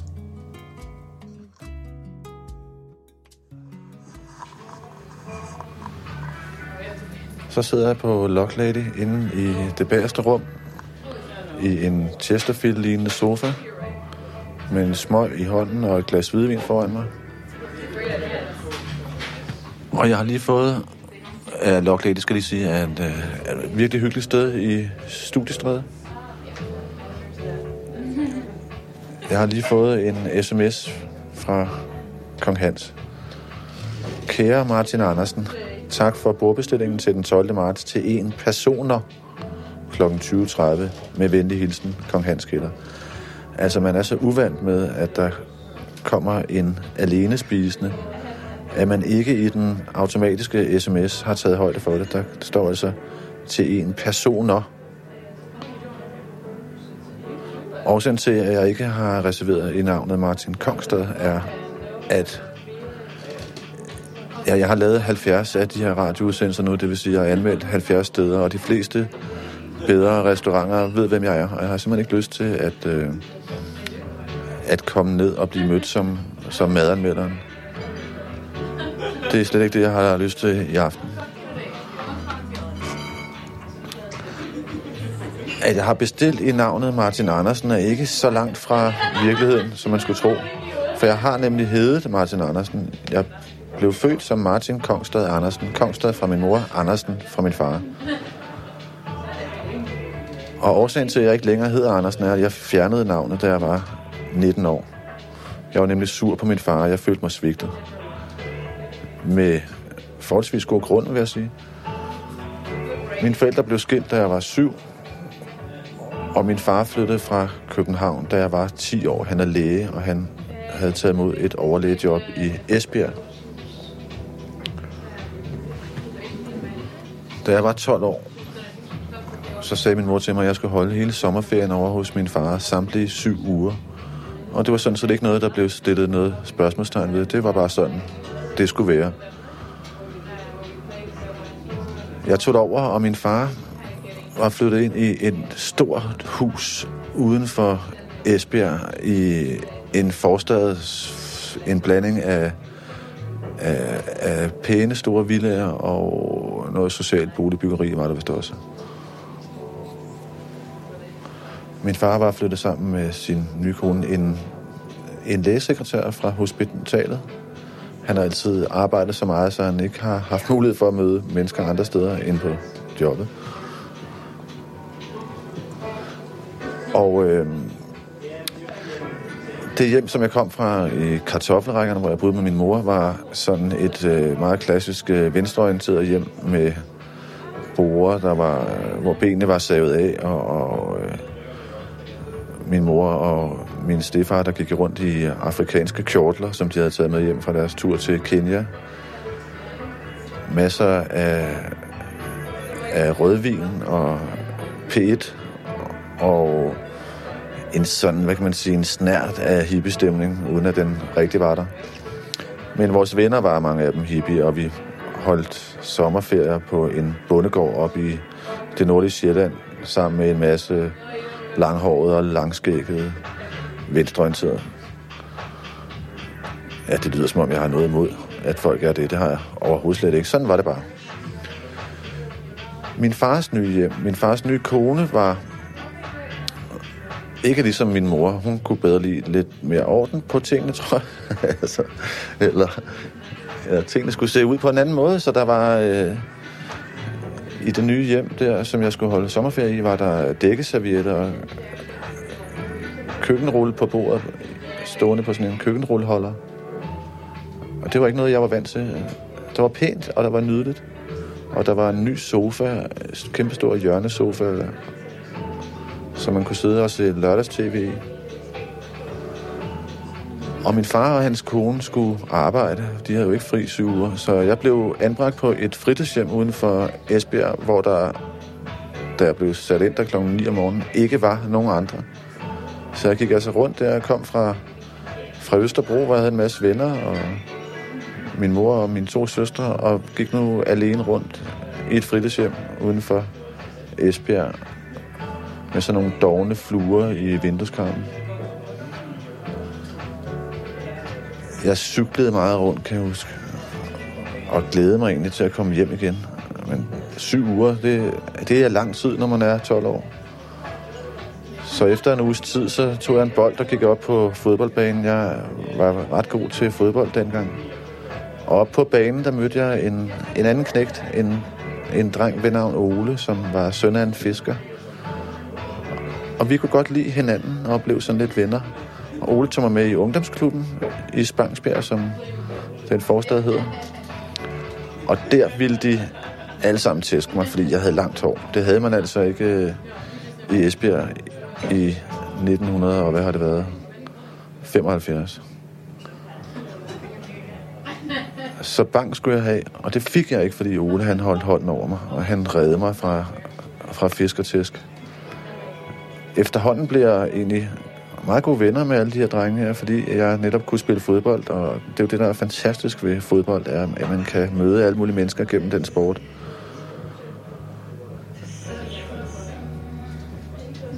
Jeg husker egentlig ikke, at jeg på den tur i de syv uger havde et øjeblik alene med min far, hvor han for eksempel spurgte, hvordan det hele gik. Og dog, for der var et øjeblik, og det eneste, tror jeg, var sidste aften. Sidste aften kom han op på mit værelse. Jeg havde pakket mine ting. Og så sagde han til mig, at nu skulle vi også købe en cykel til mig. Og det kunne jeg jo ikke rigtig forstå, fordi hvorfor skulle jeg dog købe en cykel, når jeg skulle hjem 16 timer senere? Så fortalte han mig, at jeg ikke skulle hjem, men at jeg skulle blive boende der, og jeg var blevet skrevet ind på den lokale skole. Det viste sig så, fandt jeg ud af, at mine forældre havde indgået en aftale om, at hvis jeg faldt til, så skulle jeg muligvis blive boende. Og det var altså min fars ønske, at jeg skulle flytte derover. Men det var ikke mit ønske. Så jeg sagde til ham, at der blev ikke noget at jeg skulle gå på skole der, og jeg skulle heller ikke have nogen cykel. Jeg skulle bare hjem dagen efter som planlagt. Og sådan blev det. Det tror jeg, min far blev ret såret over, eller ked af, eller sur over. Det var sådan, det udmyndte sig.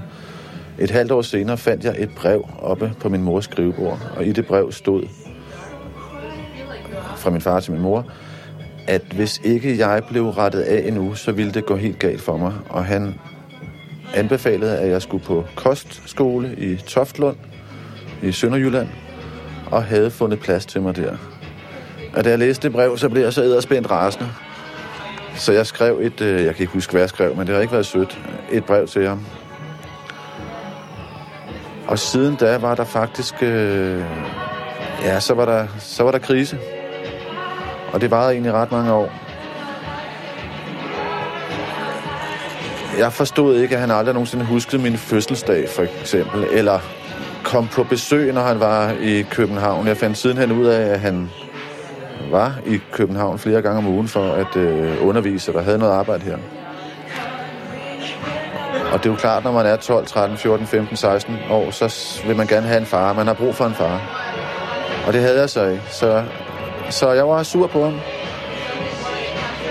Og det førte så til, at jeg som 18-årig, for nu at gøre det kort, fjernede hans efternavn Andersen.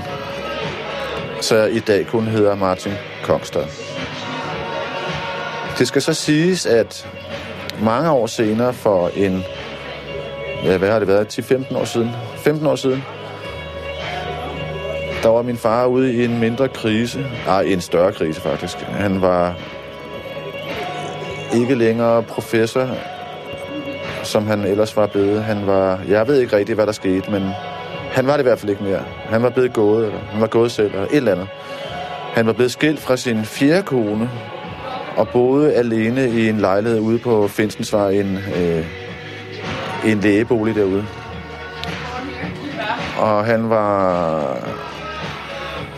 Altså, øh, noget af det, jeg har savnet igennem hele livet faktisk, var, at min far skulle komme forbi med og sige, hvad så, knæk, skal vi lige smutte ned og få os en øl, så jeg kan høre, hvordan det hele går. Det var aldrig nogensinde sket.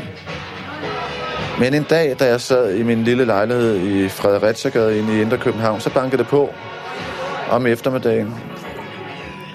Og der stod så min far med fire elefantøl lunkne i en plastikpose. Jeg har en øh, regel, som jeg altid har, har efterlevet sådan nogenlunde.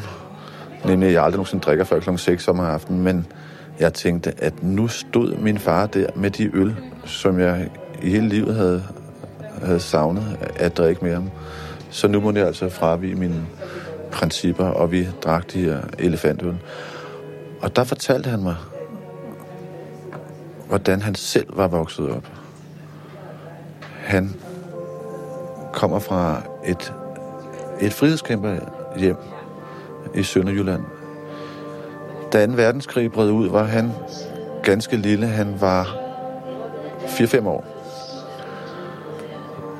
Og både min farfar og min farmor var meget aktive i frihedskampen, og det betød, at der var der boede tyske desertører i kælderen, der var sprængstoffer. Det var et, det var et farligt sted at være deres hus i den sønderjyske by, så min far blev flyttet væk fra det hjem, som var mere eller mindre samling for den sønderjyske frihedskamp. Og han boede således ikke fra han var 5 til han var 10 hos sine forældre. Mens han fortalte mig det her, og jeg havde egentlig ikke rigtig hørt om det før. Jeg vidste godt, de var frihedskæmper jo selvfølgelig, men jeg havde ikke hørt. Jeg havde altid troet, at han havde haft en god barndom, men det gik godt for mig, at det havde han overhovedet ikke, for mens han talte, så løb tårerne ud af hans øjne, og jeg har aldrig set min far græde før.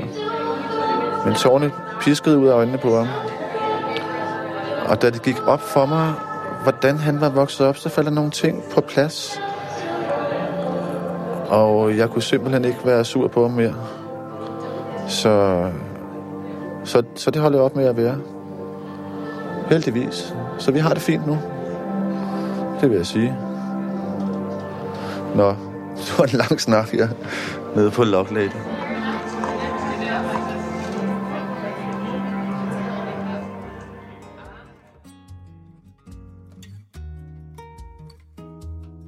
Ud af den blå luft begyndte at tegne sig et tema, som handlede om ensomhed. Jeg havde fået en sms fra Kong Hans, hvor de ikke engang kunne skrive en person, men en personer, fordi jeg var så uvant med, at der kunne komme en.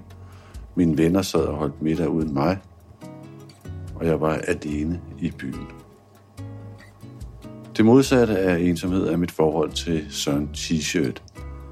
Han er stamgæst på barnet Floss, som lå 100 meter fra, hvor jeg sad. Så jeg besluttede at give det et shot og tage hen på Floss for at se, om Søren eventuelt skulle være der. Han er fra. Der var Søren. Ja, ja. Det. Hvad? Mig og Søren, vi sammen igen. Kommer sammen igen? Nej, det er efter en Nej, det gør jeg ikke. Jo. Nå, nå, efter Ja, en det er arve. efter en pause. Ja, det er der. Du ved, hvordan det er, er det. Martin, ikke? Der er money makes the work go round. Sådan er det. Jeg, jeg har arvet en, en gård på Djursland. Mm. Og det skal vi flytte ned. Jeg er solgt. Jeg til Stans og Chris. Ja, ja. Hvorfor fanden flytter jeg ikke til der sidder Djursland? Det er Ja. det. Hvad, hvad, er det? hvad laver du med den? Jamen, jeg er ude at lave radio. Er det rigtigt? Shit, havde den på lyd? Hvad? Havde du, du havde den ikke på lyd, vel? Jo, det hedder jeg faktisk. Nå, men skal vi ikke gå ind i baren? Jo, jo. Nå, men goddag, Martin. Goddag.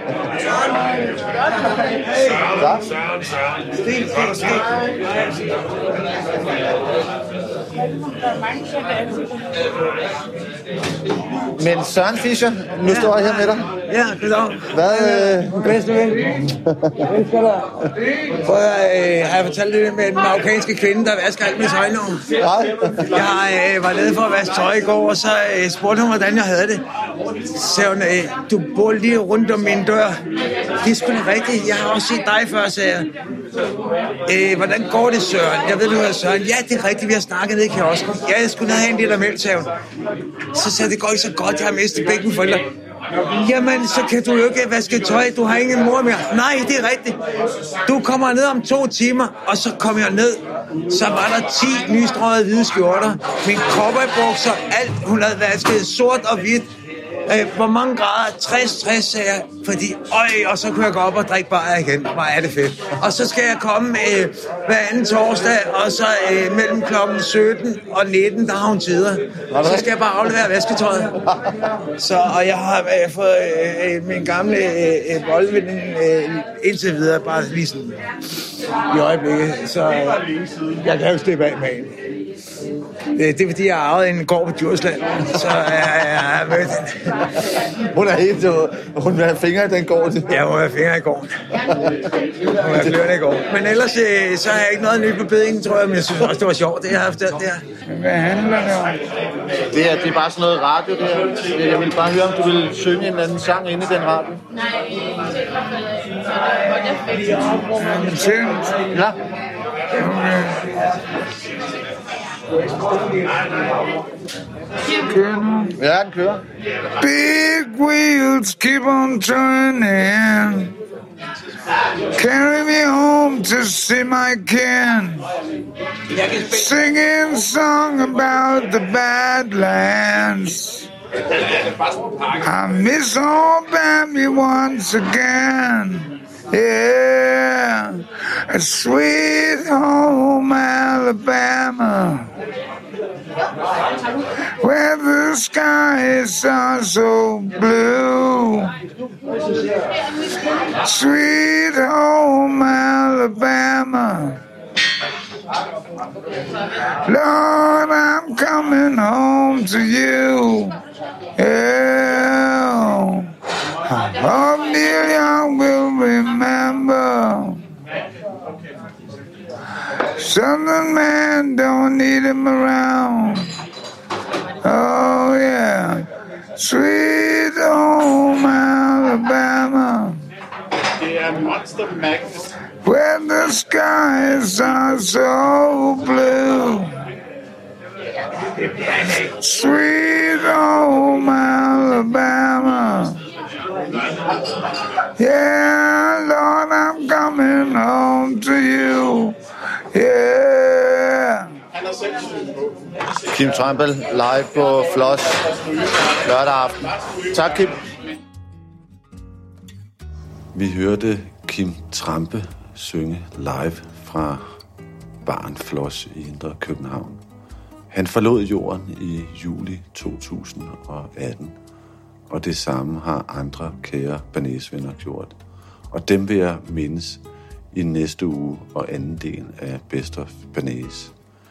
Jeg vil også spille klip med nogle af de mesterkok, som jeg har spist med, og så skal vi møde en af damerne fra Rom, høre hvordan fabelagtige Ditte Giese scorede en håndværker med hjem, og om hvor forfærdelig Kasper Videndal blev af at lave reklamefilm. Lad os slutte med en sang, som Aske Jacobi sang for mig hjemme i sin lejlighed, inden vi gik ud for at spise på 1 og 8. Jeg har bedt dig om, ikke du vil spille en sang, før vi går ind for at spise. Yeah. Og jeg tænkte på, jeg synes selv, du skal vælge, men mit forslag ville være det nummer, der hedder Chant. Mm. Hvorfor? Jamen det er fordi, jeg synes faktisk, det er sådan meget, øh, altså det er sådan meget stort i sit, øh, i sit udtryk, med, i sin mening. Det, det er vildt meget. Det er, en, det er sådan meget, øh, det er en sang, der øh, sådan stræber højt, synes jeg. Ja, det, det kan du da. Ja. Men vi kan, den tager vi bare. Okay. Jeg tror, jeg skal over på den her stol uden armlæg med ryg. Så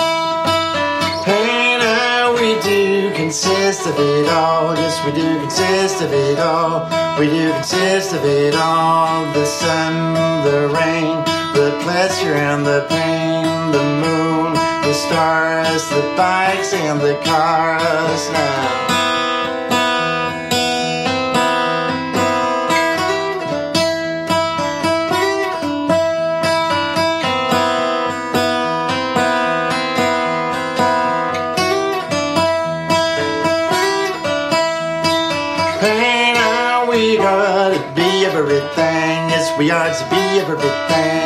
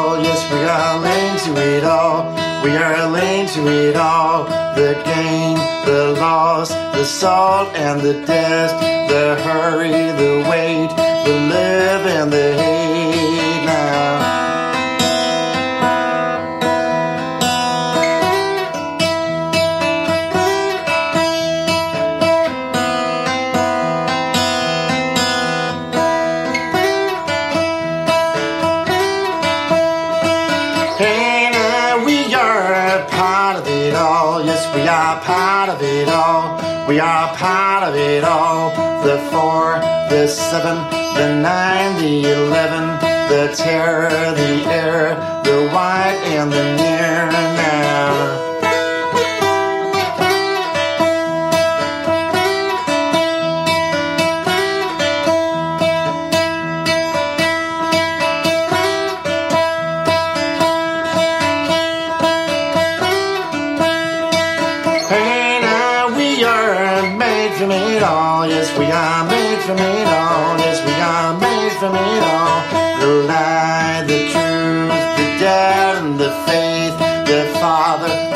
the Lord, and the other now.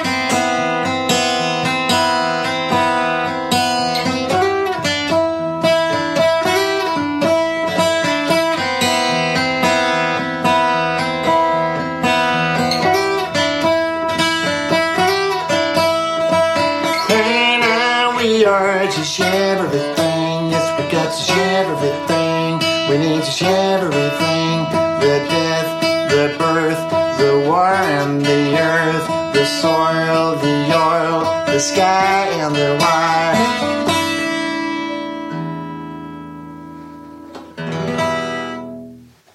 Sådan det. Tak skal du have. Best of Banæs 1 og 2 er dedikeret til alle landets kokkebasser, tjenere og restauratører, som i denne tid ikke har kunnet gøre det, som de elsker allermest, nemlig at lave mad og bære mad og vin til bordene og se folk sidde og smile dernede. Men jeg sætter, Han sætter en ting, sætter altid døren på klem. Så jeg sætter, han sætter en ting til. sætter altid døren på klem. Tine pige fra syvende ø, hun er flyttet væk fra vores by. Og hvorfor skulle hun komme igen? Hun har set, hvad hun skal se, og her bliver aldrig mere end det. Jeg går helt alene hjem, Helt alene hjem. men jeg sætter, Han sætter en ting, sætter altid døren på klem. Så jeg sætter, han sætter en ting til. Ej, ej, ej.